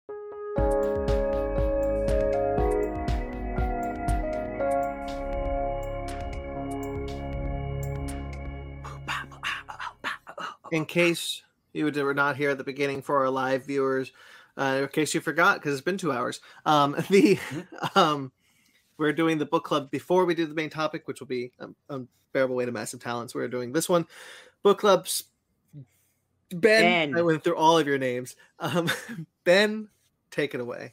Yeah, so my book club this uh this week or my turn is Ma- Boom Studios Magic, which is of course based off the card game uh Magic the Gathering. It's written by Jed MacKay, illustrated by Ig Guara, and colored by Arianna Consonni. I really hope I said that right. And the reason why I'm showing the back cover is because all my issues are the hidden planeswalker variants. This is issue Ooh. one, which is the Lord of Innistrad Ooh, they call those virgin covers. That's a good cover.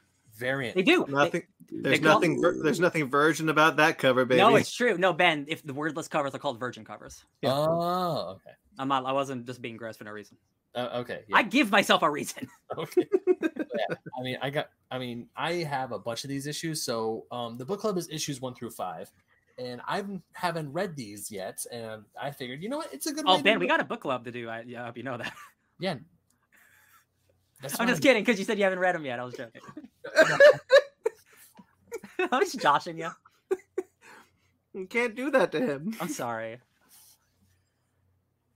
As I was trying to say, I have not read them up to the point before I picked them for the book club, and this was unfamiliar territory for me. As you guys know, and as three of us, actually all four of us have, we enjoy playing the game Magic the Gathering. Some of us are probably more in tune to the lore than others. So I figured this was might be a fun little jaunt into the world of Magic the Gathering, and I want to know what you guys thought because I actually I kind of enjoyed it. It's not the best comic ever made, obviously, but it still for me was a fun little his little mystery. Ben, one. Well, I'm going I- to stop you right there. This is the best comic that was ever. No, I'm kidding. Um, for show of hands, who knows anything about the Magic the Gathering lore? Ben, I'm actually glad you picked this book because if you remember, uh, when this Do book you was really, Sparks? Yeah, a little. Okay. when uh, when this book was announced like a year ago, I, speci- I, I w- or when the TV show was announced or something, I was like, I want to know more about Magic lore because I love the game. But this is like one of the few card games, you know, Pokemon, Digimon, Yu Gi Oh. The I I've seen animes; they have stuff that's out there. Magic doesn't have anything. This is like they don't have an animated show or a movie or anything. They just have the card game. So getting books. this lore, well, they have. Yeah, I mean, but I mean, There are- like things people actually do. Ben, come on. People don't read, Ben. they do have books, yes. um, but, but but Brian's right. Um, no, but you know what I mean. Not everyone's picking up a book to get to understand Magic lore. Magic the Gathering was a very popular game when I was a kid. I I did play it. I just don't know anything about it. Um, and so like it was very confusing to me because I also played Yu-Gi-Oh, which came from a show. Magic didn't come from anything. So it was kind of this interesting uh phenomenon that kind of sprung out of nowhere. I mean, really, magic comes from inside us all, but It's true. Uh, All right, so Ben, Sparks, uh, Ben- goodbye. Ben, I want to talk about i- i- this book. Oh, bye, Sparks. Oh, Sparks is gone. Uh, I'm going to pretend that I saw the movie. Uh, Ben, uh, I think I like this book more than you. I love this book. I think this book's incredible. Uh, That's good. because because um, uh, anytime I am I am transported to a new world, whether it's fantasy or sci-fi, uh, I expect there to be lots of lots of nouns, lots of verbs, lots of like everything you got to explain to me because it's all new, right? You know, you got dragons, wizards, you got to explain all that shit to me. I love when a good writer is able to distill exactly what I need to get me the story that needs to be told. We are being introduced to planeswalkers, the multiverse, all this shit, the guild, all this stuff. So much stuff. I was not confused. Uh, maybe the first issue. After the first issue, once all the characters are established, once the mission's on, uh, Mhm. this book reminded me of the prequels so much, so much. The Star Wars prequels. It's about it's about a dark Jedi, uh, and there's like a plot to destroy the Jedi, and you need to send Jedi's on a quest to find like the dark Dark Lord. Like heavy prequel vibes. I really I really enjoyed the characters. Jed MacKay is such a talented writer. I know his work from Marvel mostly. He's done a lot of great Marvel stuff. Um, I just found the world really fun, and when you don't have a limit, like because because again this is kind of like its own like you could do whatever you want magic doesn't have it's not like it has 100 movies it just has the cards and maybe the books. Uh you could do whatever you want. Uh i found it really engaging i found it really fun i think the art's incredible i think it's really imaginative. If you're not into like hardcore uh genre fantasy i could see it not being for you but if you are i think this is an excellent read. Yeah, one of the things that because when I read issue one, I was kind of bummed that we weren't introduced to any planeswalkers that you know, like the planeswalkers that we get when it's like when the new twenty when the new yearly um packs get released. Where like you know the planeswalkers are like the the, the main deck for the beginners decks. You know, like Mhm.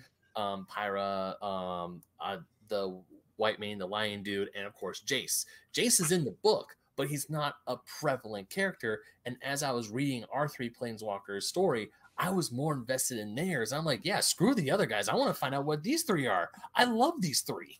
Uh I knew who Jace was simply because I knew that I've seen his card before, but that didn't put any more. He's more important than any other character. I didn't give a shit about Jace as much as any other character. Like all these are fresh new characters to me. It's like it's like a brand new world. So like uh, the, when he showed up once and like we got a little bit of like okay, that's all I need from that character. I wasn't expecting anything more from him because he's more important to the lore. Because I don't know that, right? I actually expected him to come back. I know nothing. I didn't even know that was a character from the cards or whatever. Mhm. Um, and the kind of the way he's written off always kind of, kind of felt weird to me. Yeah. Yeah, I was like, I feel like this character was set up to kind of come back for like a triumphant win. I will Um, say also Maybe he does late because this is an ongoing. Maybe he does later. Uh, so we did read five issues. This doesn't read like a arc. This reads, I think, like this is like one long arc because this, this doesn't really have a a, a finale to this Yeah. to, to this arc. Speaking as a person who read issues six and seven, yes, this just kind of goes on. Yeah. Yeah. So the, it I- did not just stop here. Mhm. I wanted to keep going, but like I ran out of time. I I also want to keep after I finished reading issue five, I was like and seeing the look on that on that um pyromancer's face, I was like, yo, I want to know who this dude is. I like re- and I have a bunch of I still have a bunch of issues uh magic. I put magic on my pull and I just kept buying them because I'm like, I'm pretty sure I'm going to really enjoy this. And I do. And now I'm like, yo, I want to find out what's going down. I want to So see like what the shit is when it's hitting the fan. like the imagination that's happening in this book is like insane because like eh, I don't know how much of this again is like it- it's not all from the cards, like whether it's from the books or not, but like the way they talk about the multiverse and how they travel and the way that they dream and how planeswalkers interact with all of it, and they're able to do it like it's nothing, like it's just like it's just like they can they can just multiversal travel. Uh, it's really cool. The way that they deal with like their inner self, like when they're using the force. I'm gonna try to pull up this page, and you're not gonna be able to see it. It's a gorgeous. Oh, it's not gonna work. It's a gorgeous, a gorgeous. You know what I'm talking about, Sparks? It is a gorgeous Yes. splash page of Oh, how yeah. they how they all internally uh concept what the multiverse looks like to them it all looks different to them like every time they, they do their magic it looks different the type of magic that they're using so like the the uh the tech guy it's all machines the ghost girl it's all spirits uh the decay the the, the medusa lady it's all like it's all uh like Unleash decay the storm. Unleash Mm. the storm. Yeah. Um, I think like the imagination on display here, the the the fire mind, the gu- the the guild priest who died reincarnated into a dragon, and now he is like the guild master. That's the coolest shit I've ever seen. I love it. I love so this shit. when I, when I first got the Planeswalker variant and I got the, the guy from Innistrad, I was like, oh man, I'm definitely gonna get these. And then when I opened up issue two, which is our one of our main ladies, She's my favorite. I love her, but I love bad bitches. too. I love it. She is my absolute favorite. I adore her now. I like the other two a lot, but she is like, yo, I like her. She also she's also a pirate lady. Yeah, the second I saw that, she's like, oh, she's not just like the goddess of like this decrepit land of all of her bugmen. She's also a, an ex pirate lady. Come on. I don't know who she is, but she's also a badass, and I and I love her. I don't Okay. know who she is, but I want to know who this character is, and I kind Uh, of. My favorite line uh because the uh the the the, the Medusa lady has a thing with Jace, right? But with Medusas, uh, uh, the you get turned to stone if you look at her eyes too much, right? Or Gorgons. she Gorgons, thank you. Or like she can obviously control it, but um, so like, what is it with you and Jace? And she's like, you know, I can kill with a look, and I often do so. But knowing that, Jace has never been afraid to meet my eyes. Not once. Like that's romance, baby. And there's like this super, super hot drawing of Jace looking back at her, and she's like, "Oh my!" Um, just really good character stuff. So one of my favorite scenes happens in issue four, and it's this one. Uh, where okay, all so- th- so it's all three Oh, of them. yeah. Where the uh, guildmaster of a house that they accuse, House Dimir, which is like the guild of secrets and stabbing and assassinations and all that, Oh, love all that stuff. The guildmaster goes into their dreams and tells all three of them at the exact same time, it's like, we got wrecked. We're hiding right now.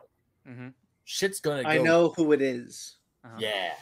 Uh, so good. So good. so uh, yeah, the uh, that guildmaster, the guildmaster of like thieves and assassins, he has such a great line too. He's like, "My whole job is to be a deceiver, to be a liar. He is Loki. I am the Lokiest of Loki guys. So imagine then my irritation when I suddenly need to be believed. That is so good. That is a that is a like a page turner of a line. I'm like."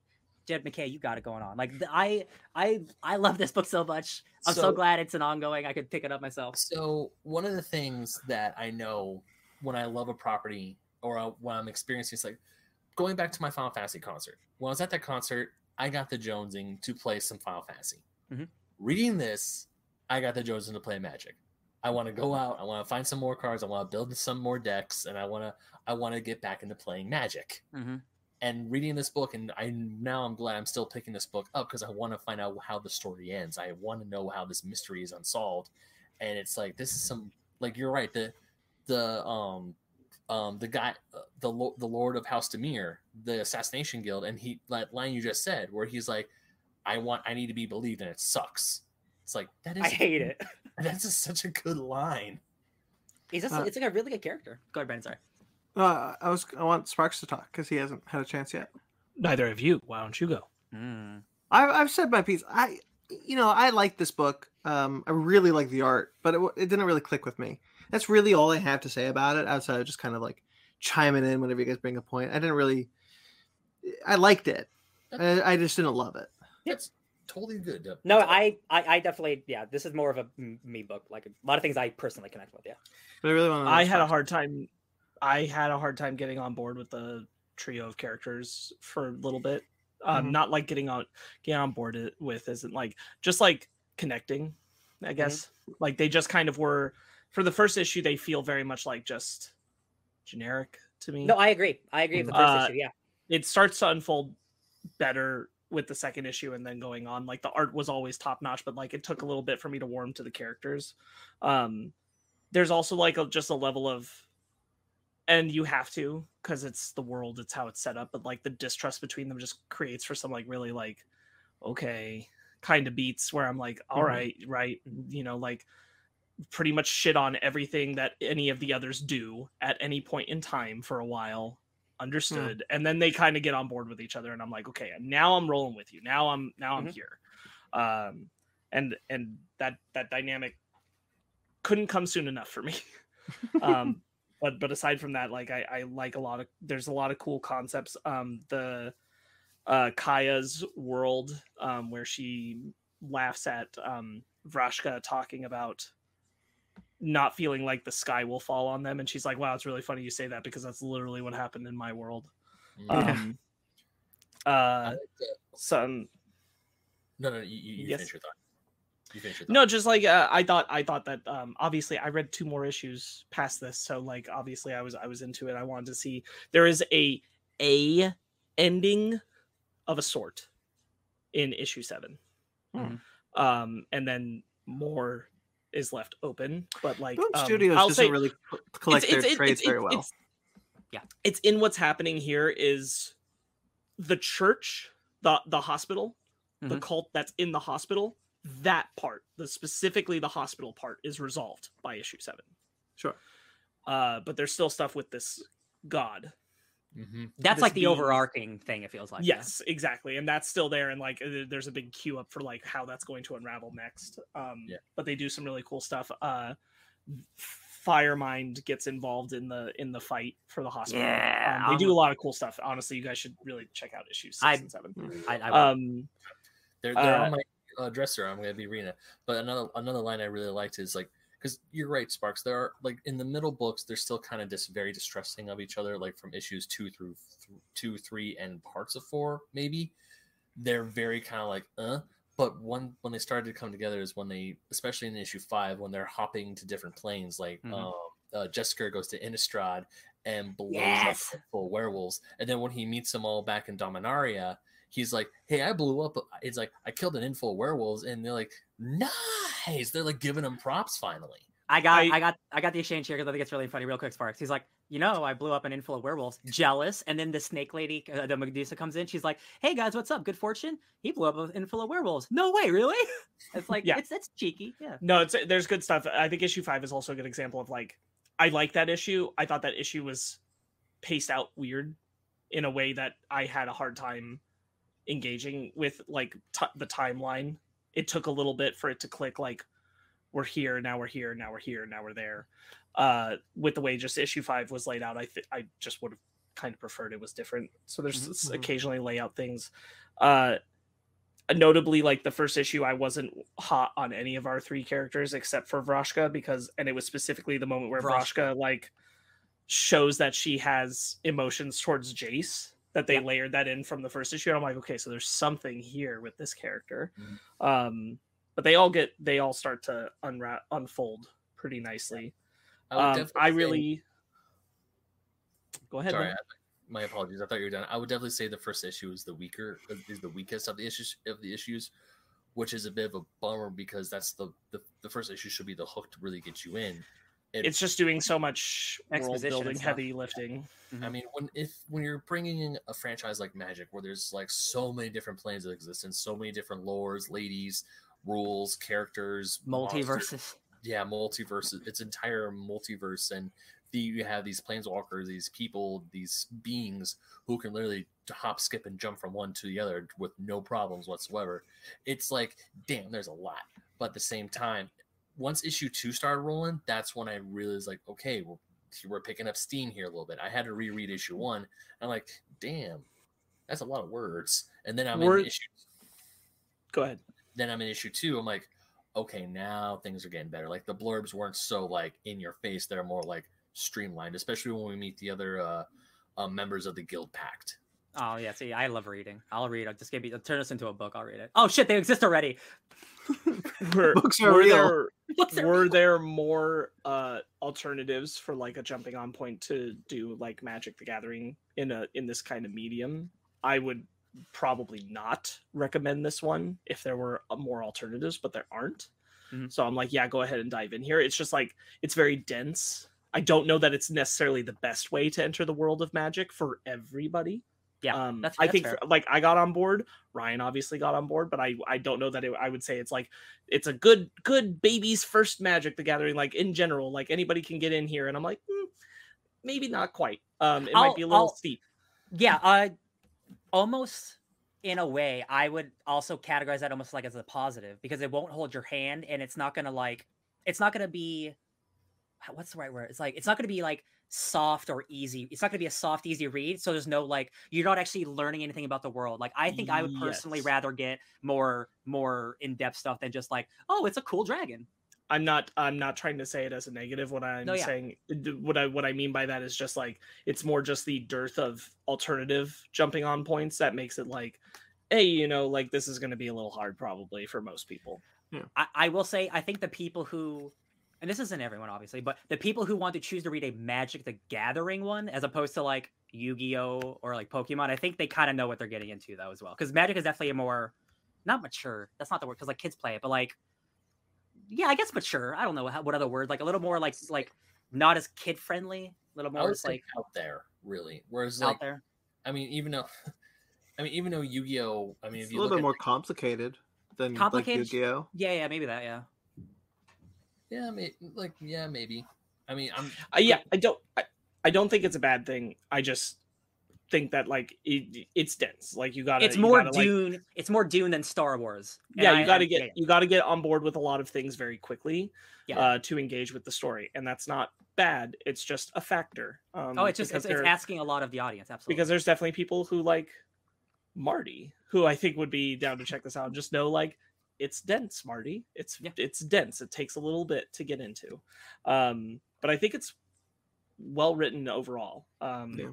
and i And like I, think- like the concept of what they're doing. I like the uh the fact that they want to like out and out go after the hospital but they can't because like all of the people they're like dude do you want to cause an uprising? Like what are you doing? It's the only place where like they feel that people are, like most people feel like they're cared for you can't just like go after them. Thank and you, then the Marty, for Valkyrie, agreeing the with me. Val, the Valkyrie shows up. She's like, "You can't do this. I hate fighting." Right.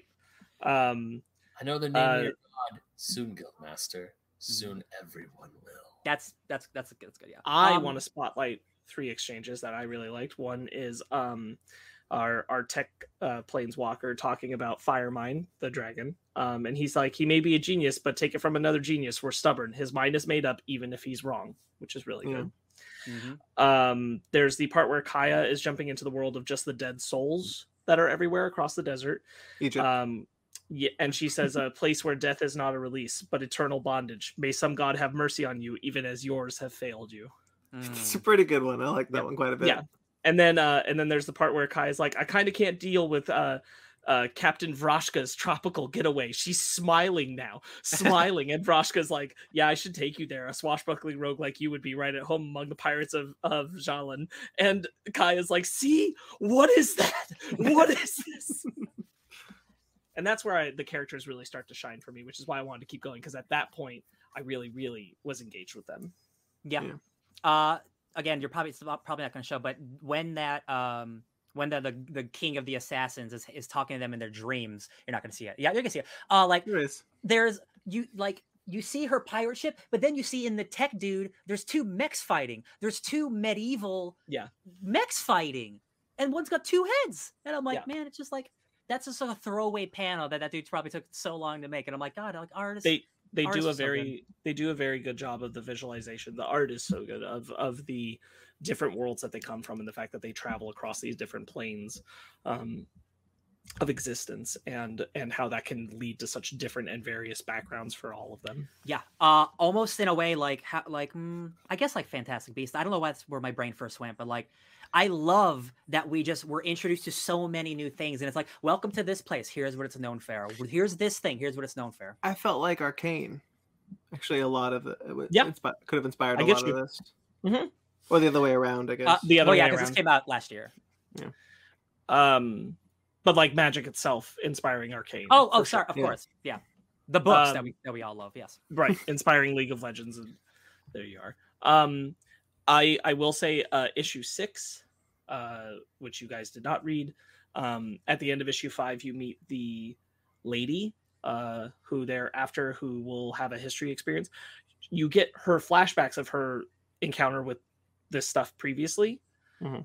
when you see it it's intercut with like what we've seen so far art wise but her Mhm. flashbacks are a totally different art style um, Oh, cool. it's very cool um, and unique and i enjoyed it and uh, issue seven is the the battle for the hospital and it's real cool Hell yeah. How many cool. Ben? Do you know how many issues it's up to?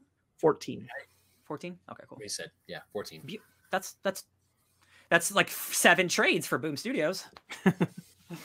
they they turned a twelve issue uh, miniseries into three volumes.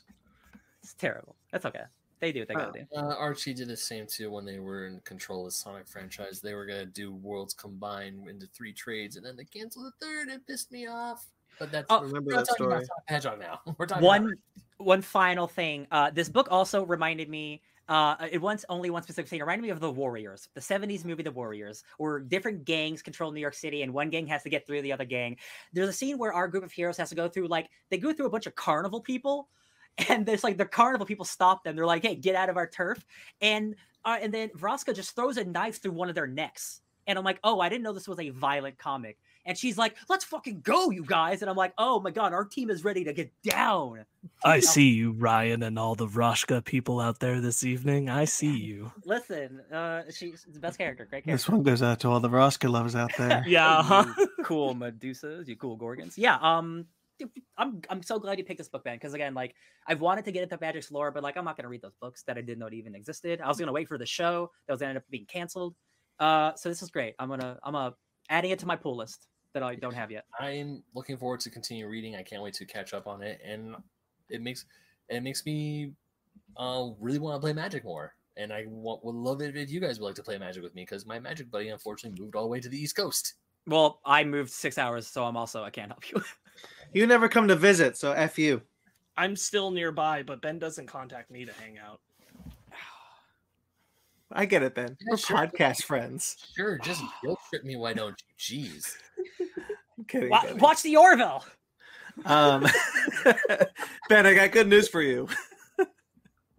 the Orville's still there. Okay, Ryan, Hey, it's your book club next week. Do you know what it it is. is? I do. I do. I do. Hold on. I do. You got something. No, It's I cooking. definitely. I, I thought I took another picture, and I guess I didn't. That's okay. Um, so I'm gonna pick five issues. Um, uh, next week we're gonna do a four issue original graphic novel.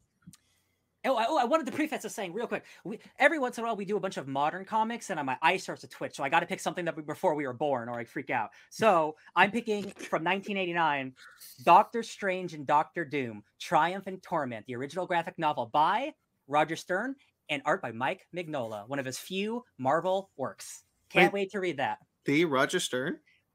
Does does are you thinking of Howard Stern?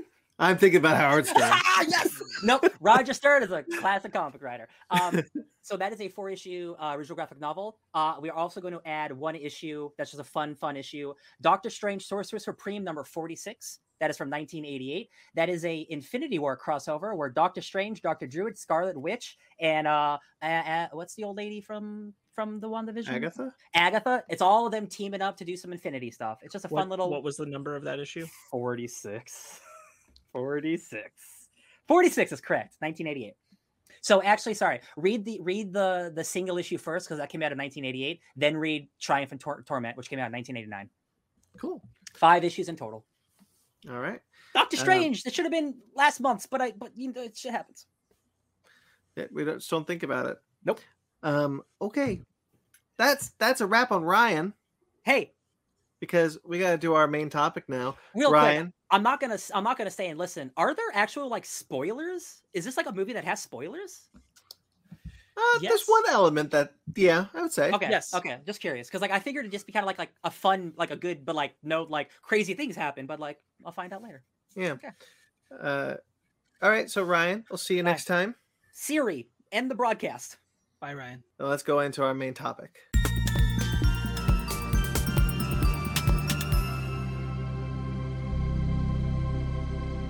Full spoilers for the unbearable weight of massive talent. Nicolas Cage's new film, Pedro Pascal. Shit, full spoilers. You've been warned. Yep. What do we think about this? You've been warned. Warren? Ben. Oh, I guess I'm going first now. Um, I enjoyed this movie. I had a blast. I'm not so sure if I love it though. That's the thing. I really I don't have a really big negative to say about it, but when I was leaving the theater, I was like, man, that was a good movie. That was fun.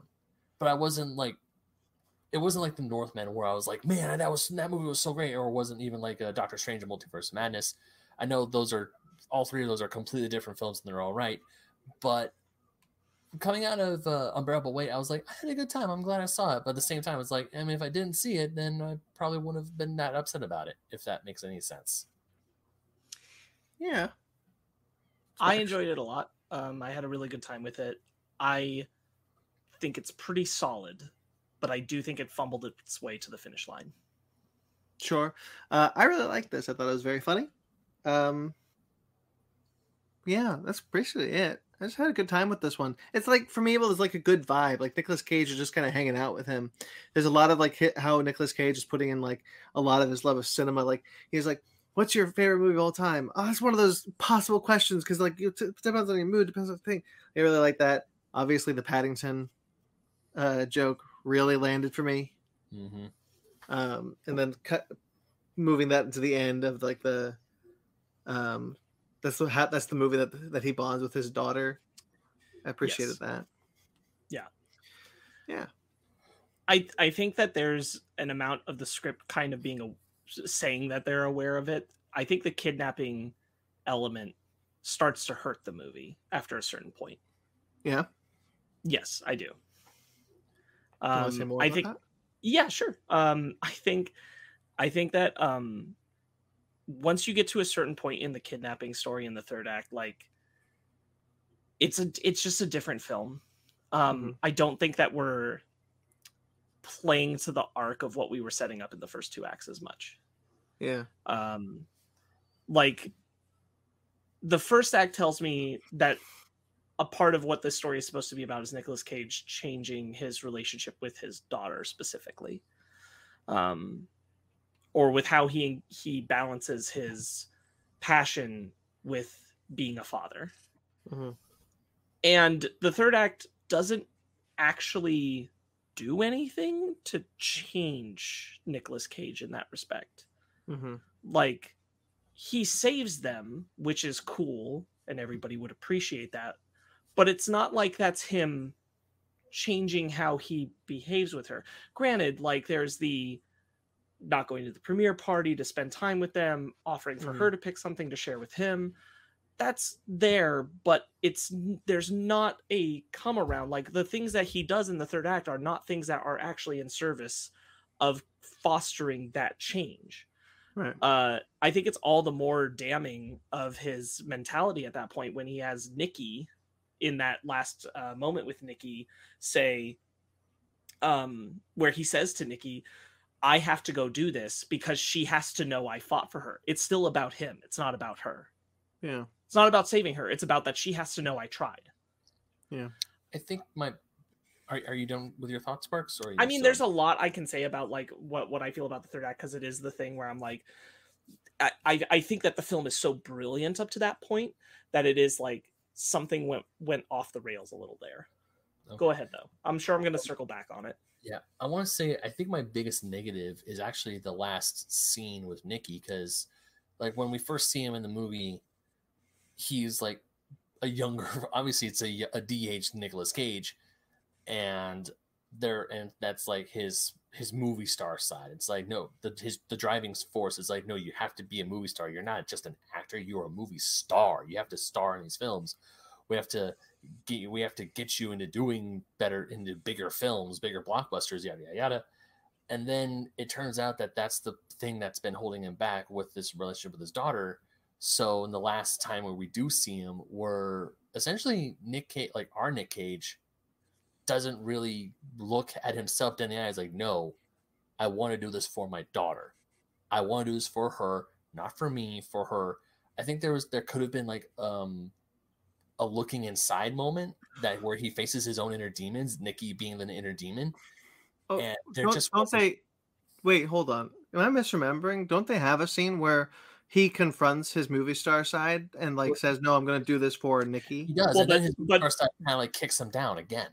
Well, That's that's the that's that's the whole point. Is we're talking about that that same moment. Is that the thing is that he doesn't make that uh, assertion. He doesn't say that I'm doing this for her. I'm doing it so she knows I tried to do it, Oh, yeah, which is a different statement, right? Mhm. It's a statement about the self more than it is about her.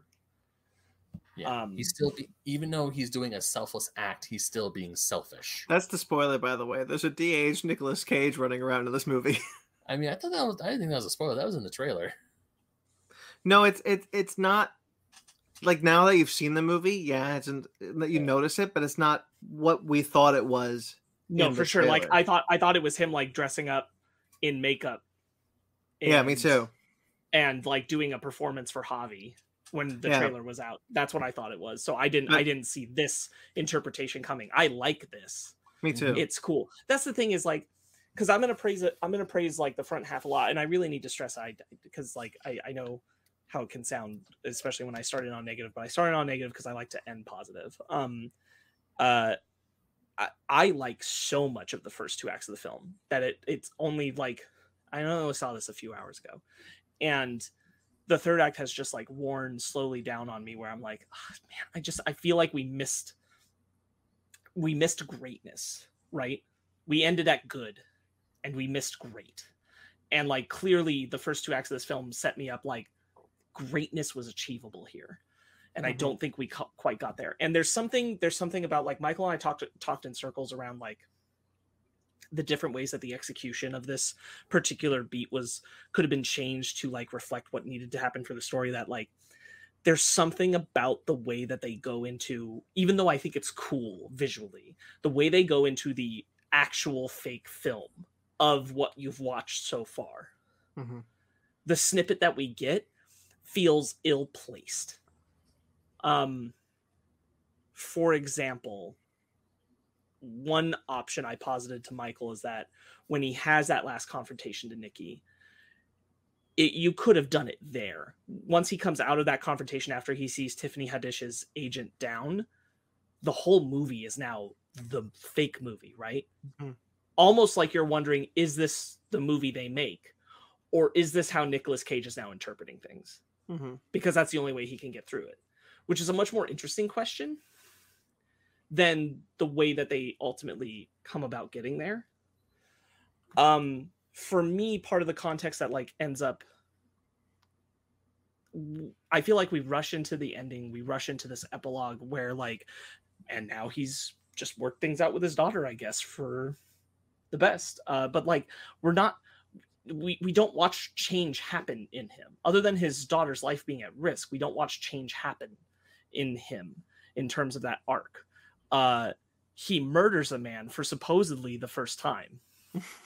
I i suspect that we're meant to believe Nicolas Cage's murdered man and like it's not relevant and that's another reason why like that whole kidnapping section i'm like there's something about like once we hit into that beat where we're like deep into the kidnapping stuff when it's him going and getting the girls and chasing the thing and i'm like this could be any actor this is this became less nicolas Cage personal Mhm. like it's cool that it is nicolas Cage that i'm enjoying watching this film but but you could do the same story beats that you're doing right now and it could be any actor doing this movie doing this bit and it Right. lost the personal touch for what the movie had been doing up to that point and became kind of just like this action movie beat that like I don't think connects to the first two acts as well. Ben, can you bring up Maxwell's comment, please? Yes, he says that um, Pedro Pascal has great chemistry with Cage. Yeah, I wanted to highlight that. I think Pascal and Cage are very good together.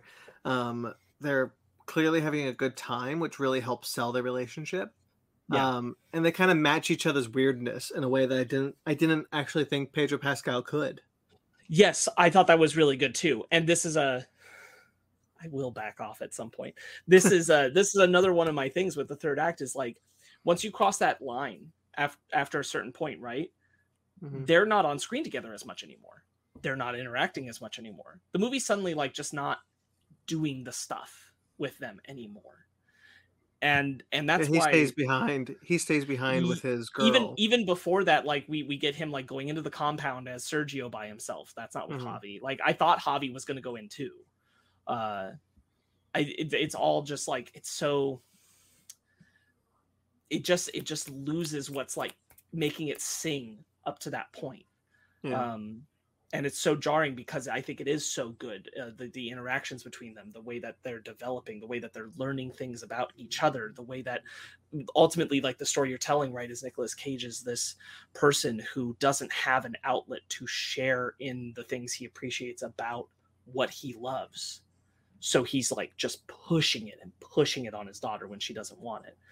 But he gets that in javi and now that he can have that outlet somewhere with an actual like friend that he connects with on that stuff he can now actually like learn to take in and engage with his daughter in a different way rather than just like pushing and pushing and pushing Mhm. and and that's where i'm like man that that, that is all gelling so well uh in those first two acts like it's really really working um yeah. the the scene where they um where we think that um Pedro Pascal is the villain at that point and then they're like go check in that go check in that in that house in that room and they've just taken acid um and they have the and they kind of like if if you go in there you'll never look at me the same way again. That's that's like the exact moment i was like this is his Nicolas cage trophy room. Yeah and it's just like just the whole like every they had the ask from mandy. Yes. Um, the chainsaw. Yeah. And then when he's just like when he like moves the the pillow and he's just like no, and then Pedro Pascal moves it back. Yeah, it's not um, creepy And then But- he sees the, the statue and is like, I'll give you 20000 He's like, sorry, Mr. Cage, it's not for sale. Um, yeah, I I like their their chemistry because you do buy when Nick Cage is told that like Javi is the bad guy before we, the reveal that's his cousin. Um, that he's uh, he no he genuinely can't believe it, and like the audience are like. "Yeah, No, that doesn't actually track with the person we've met. bef- We've met up until now. Like, how is he Right. a mass murderer? And you kind of with Cage at that moment. Like, Right, There to me. are there are times where you feel because like I, I I didn't peg. Okay, so I didn't peg the twist that it was his cousin until it actually happened. But the seeds of doubt were definitely sown. Like when in the when Cage, when Cage is talking to uh, Tiffany Haddish and the other guy whose name I can't remember, but I recognize who he is in the CIA car. It's like, no, that's not the guy. You got the wrong guy. Yeah, it's an after party reunion. Yeah. Mhm.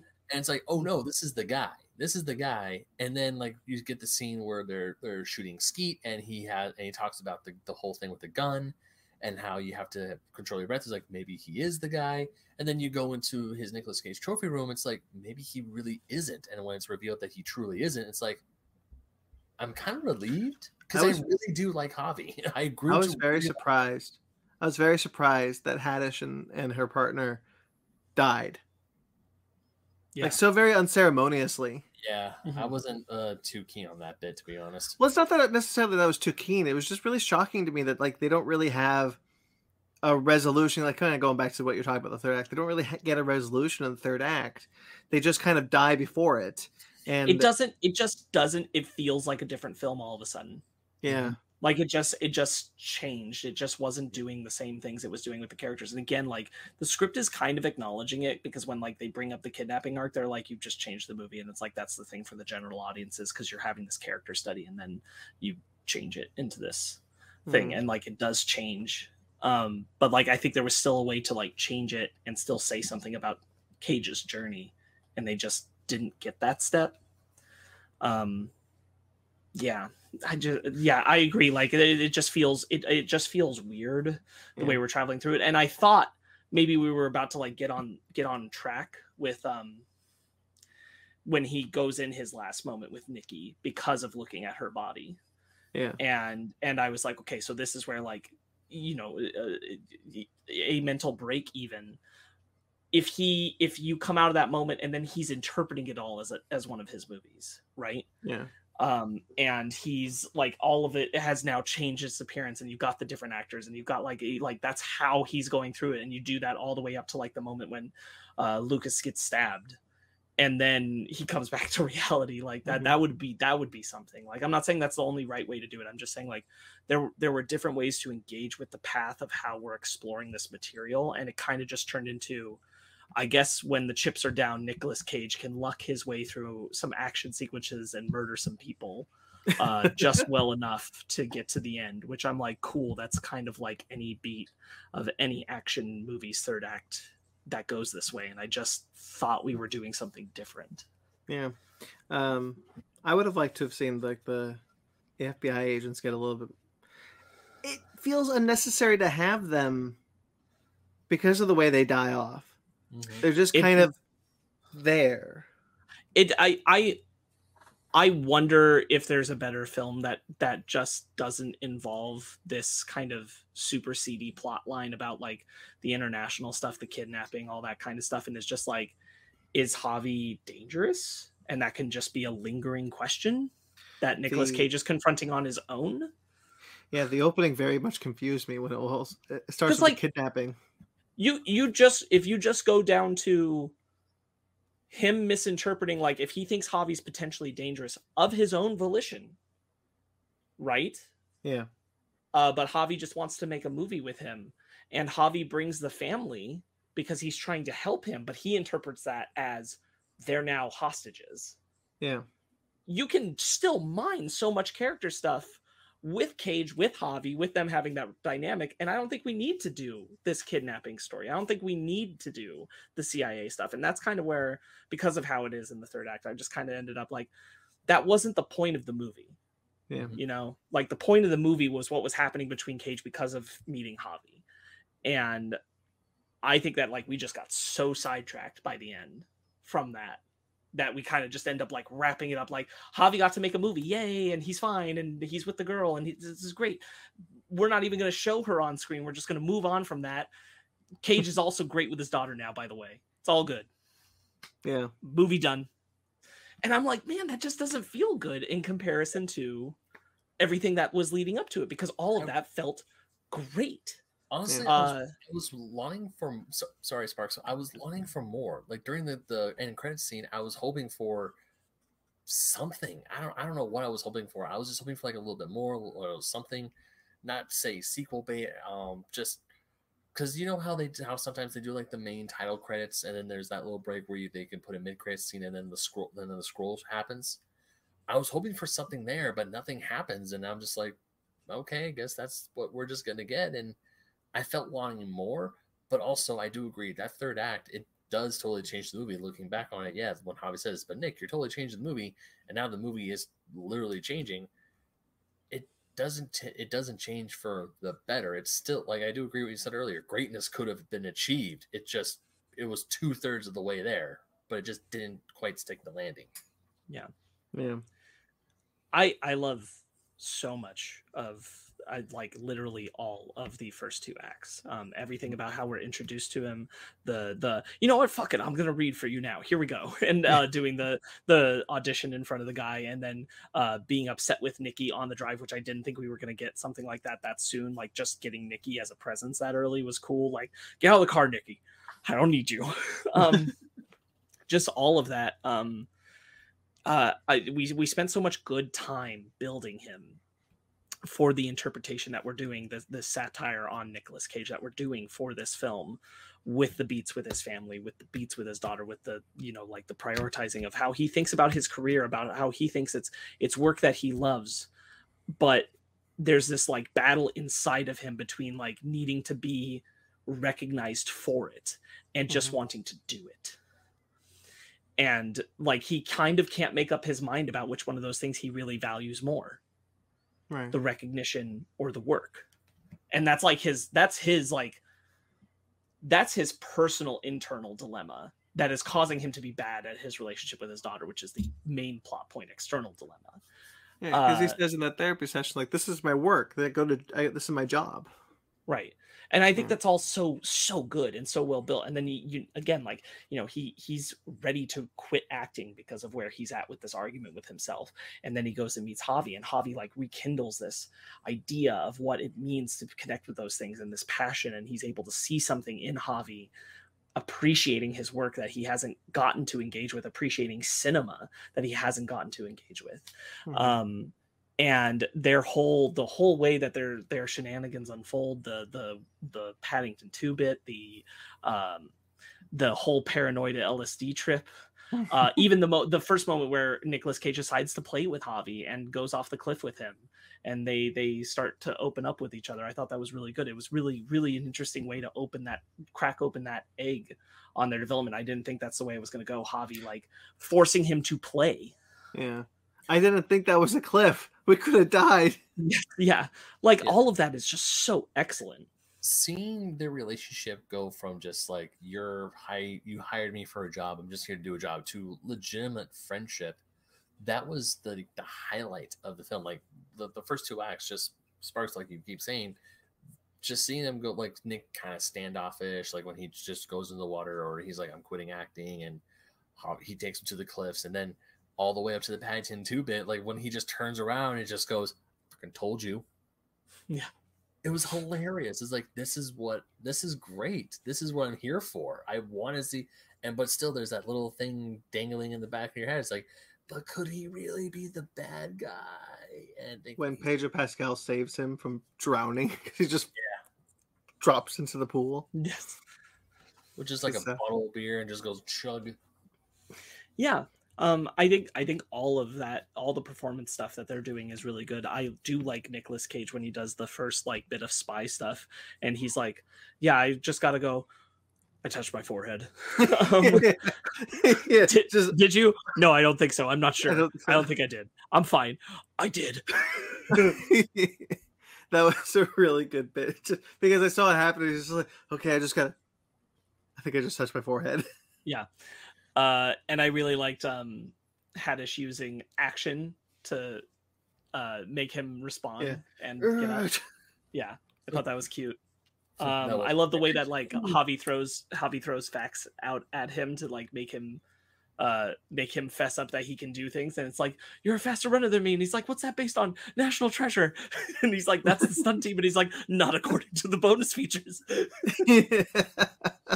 And nicolas Cage is like damn it I really liked how much how much of, of Nick Cage's um, media. Like if you look at the credits, they're all they're all in there, and some like there's Ghost Rider merch and there's uh, National Treasure merch. Like they really went through and to get like represented representations of like everything.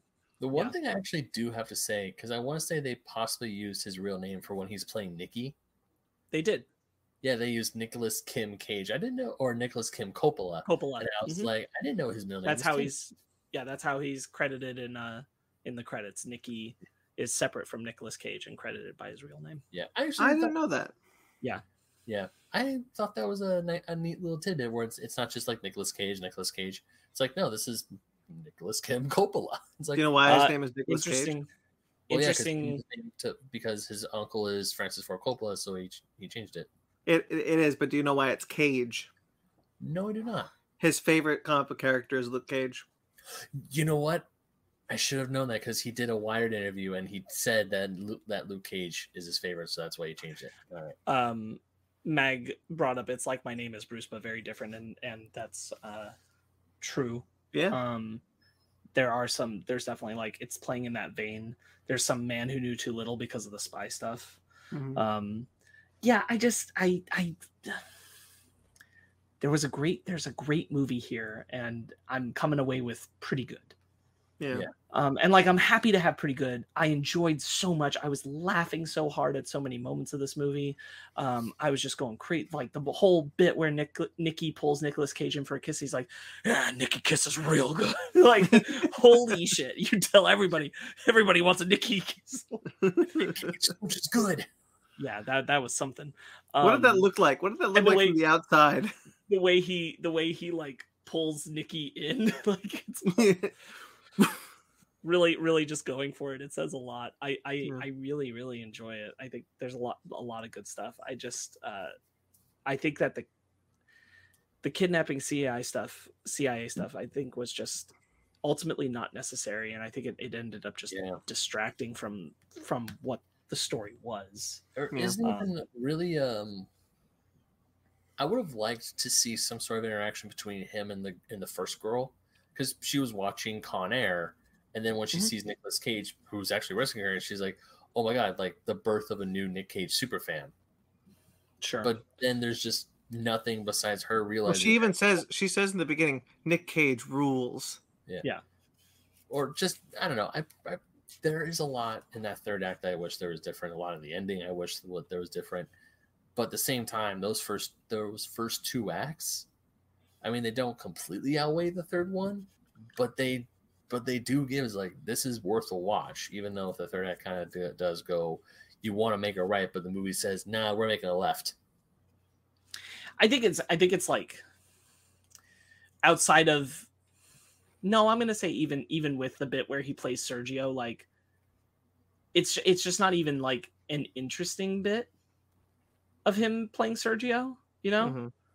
Uh I get what they were going for there, but it's just it's just like everything just feels very standard. I think the one thing that I really like in that in that whole section is where he uh is asked, "Do you have any last words?" and he just throws that entire read he gave from the beginning of the movie at him Yeah. that just like confuses him and throws him off. And I'm like, well, that felt that felt like Nicolas Cage.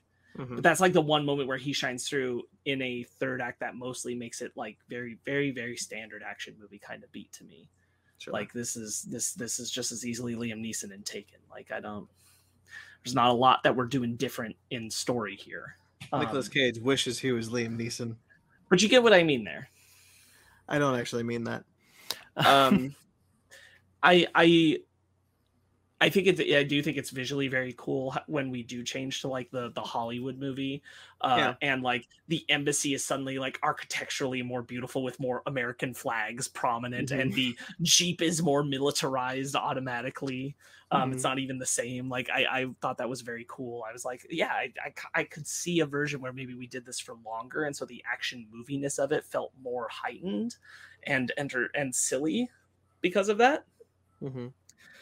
um but it just like it creates this weird energy around like if that's the that's the hollywood movie that bit we see right at the end then the stuff we just saw before is the reality and in the reality we didn't see Nicolas cage reckon with murdering people. We didn't see Nicolas Cage uh, make the change in who he is in relation to what's been going on with him. We barely see anything happen with him and Javi uh, before it's just the epilogue, which is a good Mhm. epilogue, um, but doesn't feel totally earned by the merits of what was leading up to it. Right. It's a good point. Um, I'm trying to think of like some of the other juicy. I really love that the guys that they're paranoid about are just somehow sitting in the new location after they've traveled far away. They're just suddenly there. and that's, I mean, are they? Who knows? They're probably not. It, it was completely incidental too, because look confused, like, why are they running away again? Yeah. Uh, yeah, I, I, I had a good time with this movie. Um, I agree with you though. Uh, a lot of what you said. I had a I had a really great time watching it. I think it's a lot of fun. I I I'd rather have it than not have it. I think Nicolas Cage is, has a, a really f- just great energy, and Pedro Pascal keeps up with him beat for beat. Um, Yeah. Couldn't couldn't have picked two better people for like what those first two acts are doing. Um, just really really enjoyable. Uh, yeah, it's just you know, I wanted I wanted it to be just a little bit more. Yeah. But, I wanted just a little bit more meat on that bone. Yeah. I Uh, Mag- don't- Oh, go ahead. Oh, I was gonna say. Um, I, I thought you guys were done. Uh, Mag is saying he's curious with the bodyguard movie where he plays uh the Secret Service agent. You know the movie where Guarding guarding Tess. guarding tests. Okay. Yeah. Ooh. Um, uh, why don't we rate it? uh, yeah. Um, I gotta think about it for a second. Ben, you want to go? Ben? Uh, sure, I'll go. I'll give it a seven point five. Uh, I know that's, I know that's kind of a little bit. I mean, it's not as bad as a six or a five, of course, but I would still say this is a very fun, enjoyable movie. But it does the third act does weigh it down quite a bit, and I still think it's a good time. It's still a good movie to me. It's still a very fun movie. If you're a huge Nick Cage fan, Nick, Nick Cage fan, you're gonna go see it. But even one thing I, I will say when I was leaving the theater and I was thinking about it, I was like, I don't think I have a favorite Nick Cage movie, unless National Treasure, but that's about it. Family Man's pretty good. Boy, I You've don't seen know. I'd have to really, I'd have to really think on that one. I, I Have you ever seen mo- Family Man Sparks? I'm not even gonna pretend to ask Ben. Yeah, I've seen Family Man. Yeah, it's a good movie. It's a good one. Um, Ghost Rider, obviously, both of them. You know, I forgot about Ghost Rider. I was thinking, I'll like, never forget about Ghost Rider. It's knocking at the door. His performance in the second one is so good. It's very good. I kind of want to watch it again after watching this movie. Yeah, but one huge, huge tip of the hat and kudos to Nick Cage because he is delivering all those jokes great. Like the bit at the very end of the movie with his belt buckle, where the, his dresser wanted to wear a bumblebee. He's like, "No, not the bees, not the bees." Mm-hmm. Not not for nothing. Pedro Pascal's pulling his weight here too, Oh, he really totally well is. when when he's allowed to. Yeah. Um, like he's showing up, he's doing the work for sure. Uh, All right. God, so that shot seven- where that shot where Cage looks over at him when they're on LSD and he's driving the car. He's like, yeah. a big smile. Okay, so Yeah. Ben, you said seven point five. Just to remind the audience. yeah, seven point five. Um, Sparks. I'm gonna go eight because like there there is there is so much good in this movie. I just like I expand on. It's also like frankly like if the third act had been perfect, I would just be here saying like what what an incredible movie, and I'd just be saying that over and over again. Um, and like it's not a movie where there's a, a whole lot to to tear apart at. Um, it it it, just. I can't I can't say it any more succinctly than like this this should have been a great movie and I feel like we were so close um, because there's so much interesting material here and they're having such a good time making it and displaying it and i just really wonder what a version that didn't do the kidnapping story would have been Yeah. because i just i just am fully convinced that you could have done something where he's just suspicious of of of Javi potentially just being dangerous for him and then later for him his family and then Yeah. just run with that and then like it's actually fine and it's all just a misunderstanding of circumstances but the character stuff that's been unraveled on the way is what's interesting so yeah i give it an eight i think there's a lot of cool stuff in it Before I give it mine, can you bring up Mag's thing? Because uh, he's right. The Rock, Con Air, and Face Off are all three great Nicolas Cage movies. I need to rewatch Con Air. It's been a long time. Never seen The Rock or Face Off. But also, I'm gonna put up Mag's rating if you don't mind. I'm actually really surprised you haven't seen Face Off. That's what John Travolta, not. right? I don't know why that one surprises me because, like, I guess maybe I'm surprised you haven't seen The Rock. I'm surprised he hasn't. movies. To be honest with you, I'm surprised he hasn't seen Con Air of the three. No, I have seen Con Air. I just need to rewatch Oh, okay. it. I thought you said you hadn't long- seen any of them. No, no, it's been a very long time. But anyways, No, then see Ben Ben's on brand to me. Oh, okay. anyways, Mag gives the movie an eight. Um, it's fa- The Rock's great. Okay, sorry. Um, I'll probably give it a seven point five. It kind of feels like mostly just vibes for me. I just kind of Mhm. dig in being with this, being with this actor for about two hours. Yeah. Um, yeah. All right, Yeah, that'll do it. yeah, still, still a good time in the movie theaters. All right, so guys, next week we are going to be talking about Chip and Dale Rescue Rangers. Sometimes That's the new one that is uh, going to be on Disney Plus this week. Um, so. Next week, Ben will be our expert on Rescue Rangers. He'll reference all the things that come up from the show in the new movie because he's going to watch the whole show over the next week. So thank you, Ben, for doing that work in advance. I appreciate you, buddy. Um, I quit. it's just like this is the last straw. This many watching the Rescue Rangers.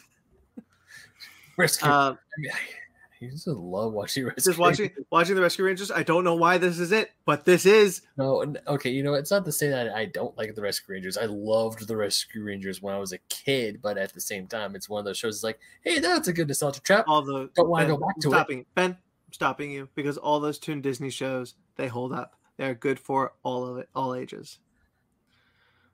Okay, Yeah, because it came out around the same time as Darkwing Duck.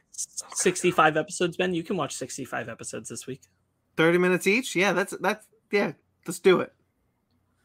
That's only what two hundred something hours, three hundred something hours. Um. Okay. Hey guys. Thank you. Good night. Mag says good night. Actually, no, he doesn't. He says catch you later. Stay safe, gang. You too, sir. you too, bud. Um, thank you for all that jihad. I'm tired. Um, check out our other shows on this channel, guys. Make sure to like this video, subscribe to this channel. Uh, you can check out Fake Nerds Watch, which puts up a bunch of th- a bunch of shows.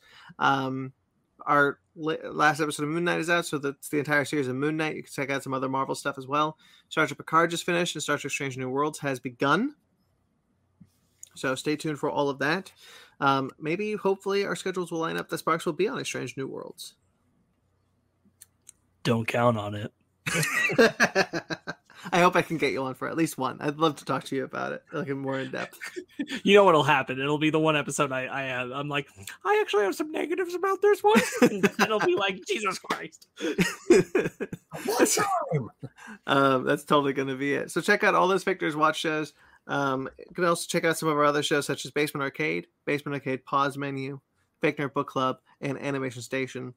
Uh, all of which you can find on this channel. If, Again, like this video, subscribe to this channel. Check out our Patreon or TeePublic if you'd like to support us financially. We greatly appreciate it. You can find all these all these links on our website at www.fakenerdpodcast.com. You can also there are also links below. Um, yeah. Thank you, everyone who listens. Greatly appreciate it. Thank you, everyone who watches the live show and the rewind for later. Um, guys, like I said up top, you know, send us some questions. Our sixth anniversary is coming up. We want to answer some questions from you guys. Whatever you got, anything. whatever you got. Email us, fake You want to know at- my opinion on Sex in the City? I will come up with one for you. I'll remember, I'll come up for I'll come up for it for you is our slogan. Yes, For the show. exactly. I will come up with an answer. Um, I will come up. I'm writing it down. How are you spelling? How you spelling a certain word? Oh, C U M. Yeah, I'd have no chill. It's, um, This is a Okay. very blue episode. yeah.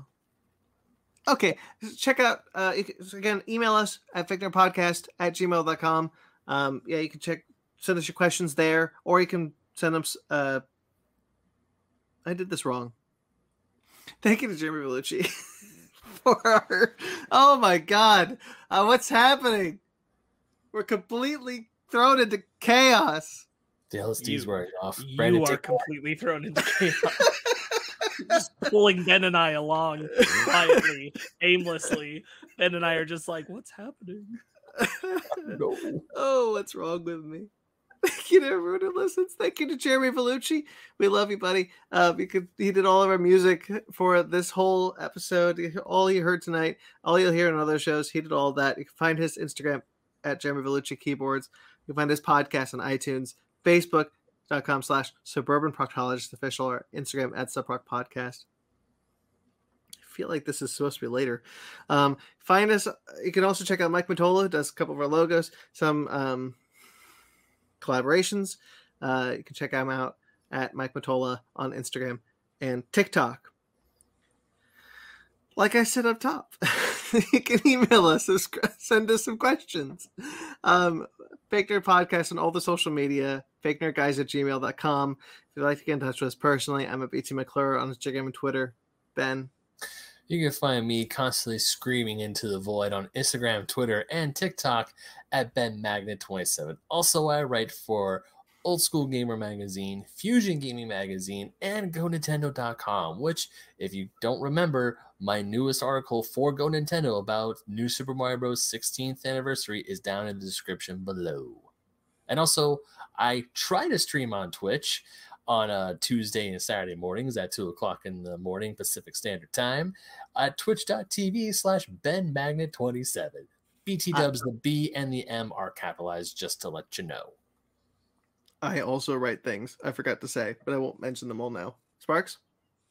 Uh, Brandon writes at Screen Rant. You can check out a lot of his stuff there. Um, just in general, go to his Twitter if you want to check out some of his writings. I'll plug his stuff if he's not willing to. Um, Atomic Geekdom, where he's writing his Infinity Saga countdown. You should check that out.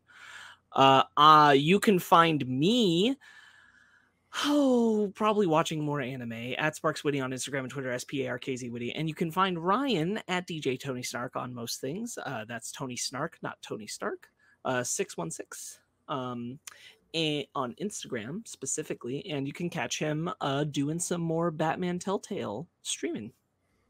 I really like how you're talking into the mic. Sounds so sexy. Thank you. You're welcome. All right, now we really should leave. Um, subscribe to us on iTunes, Stitcher, Google Play, TuneIn, Spotify, iHeartRadio, Amazon Music and Podcast, and Pandora. Rate and review wherever you get us.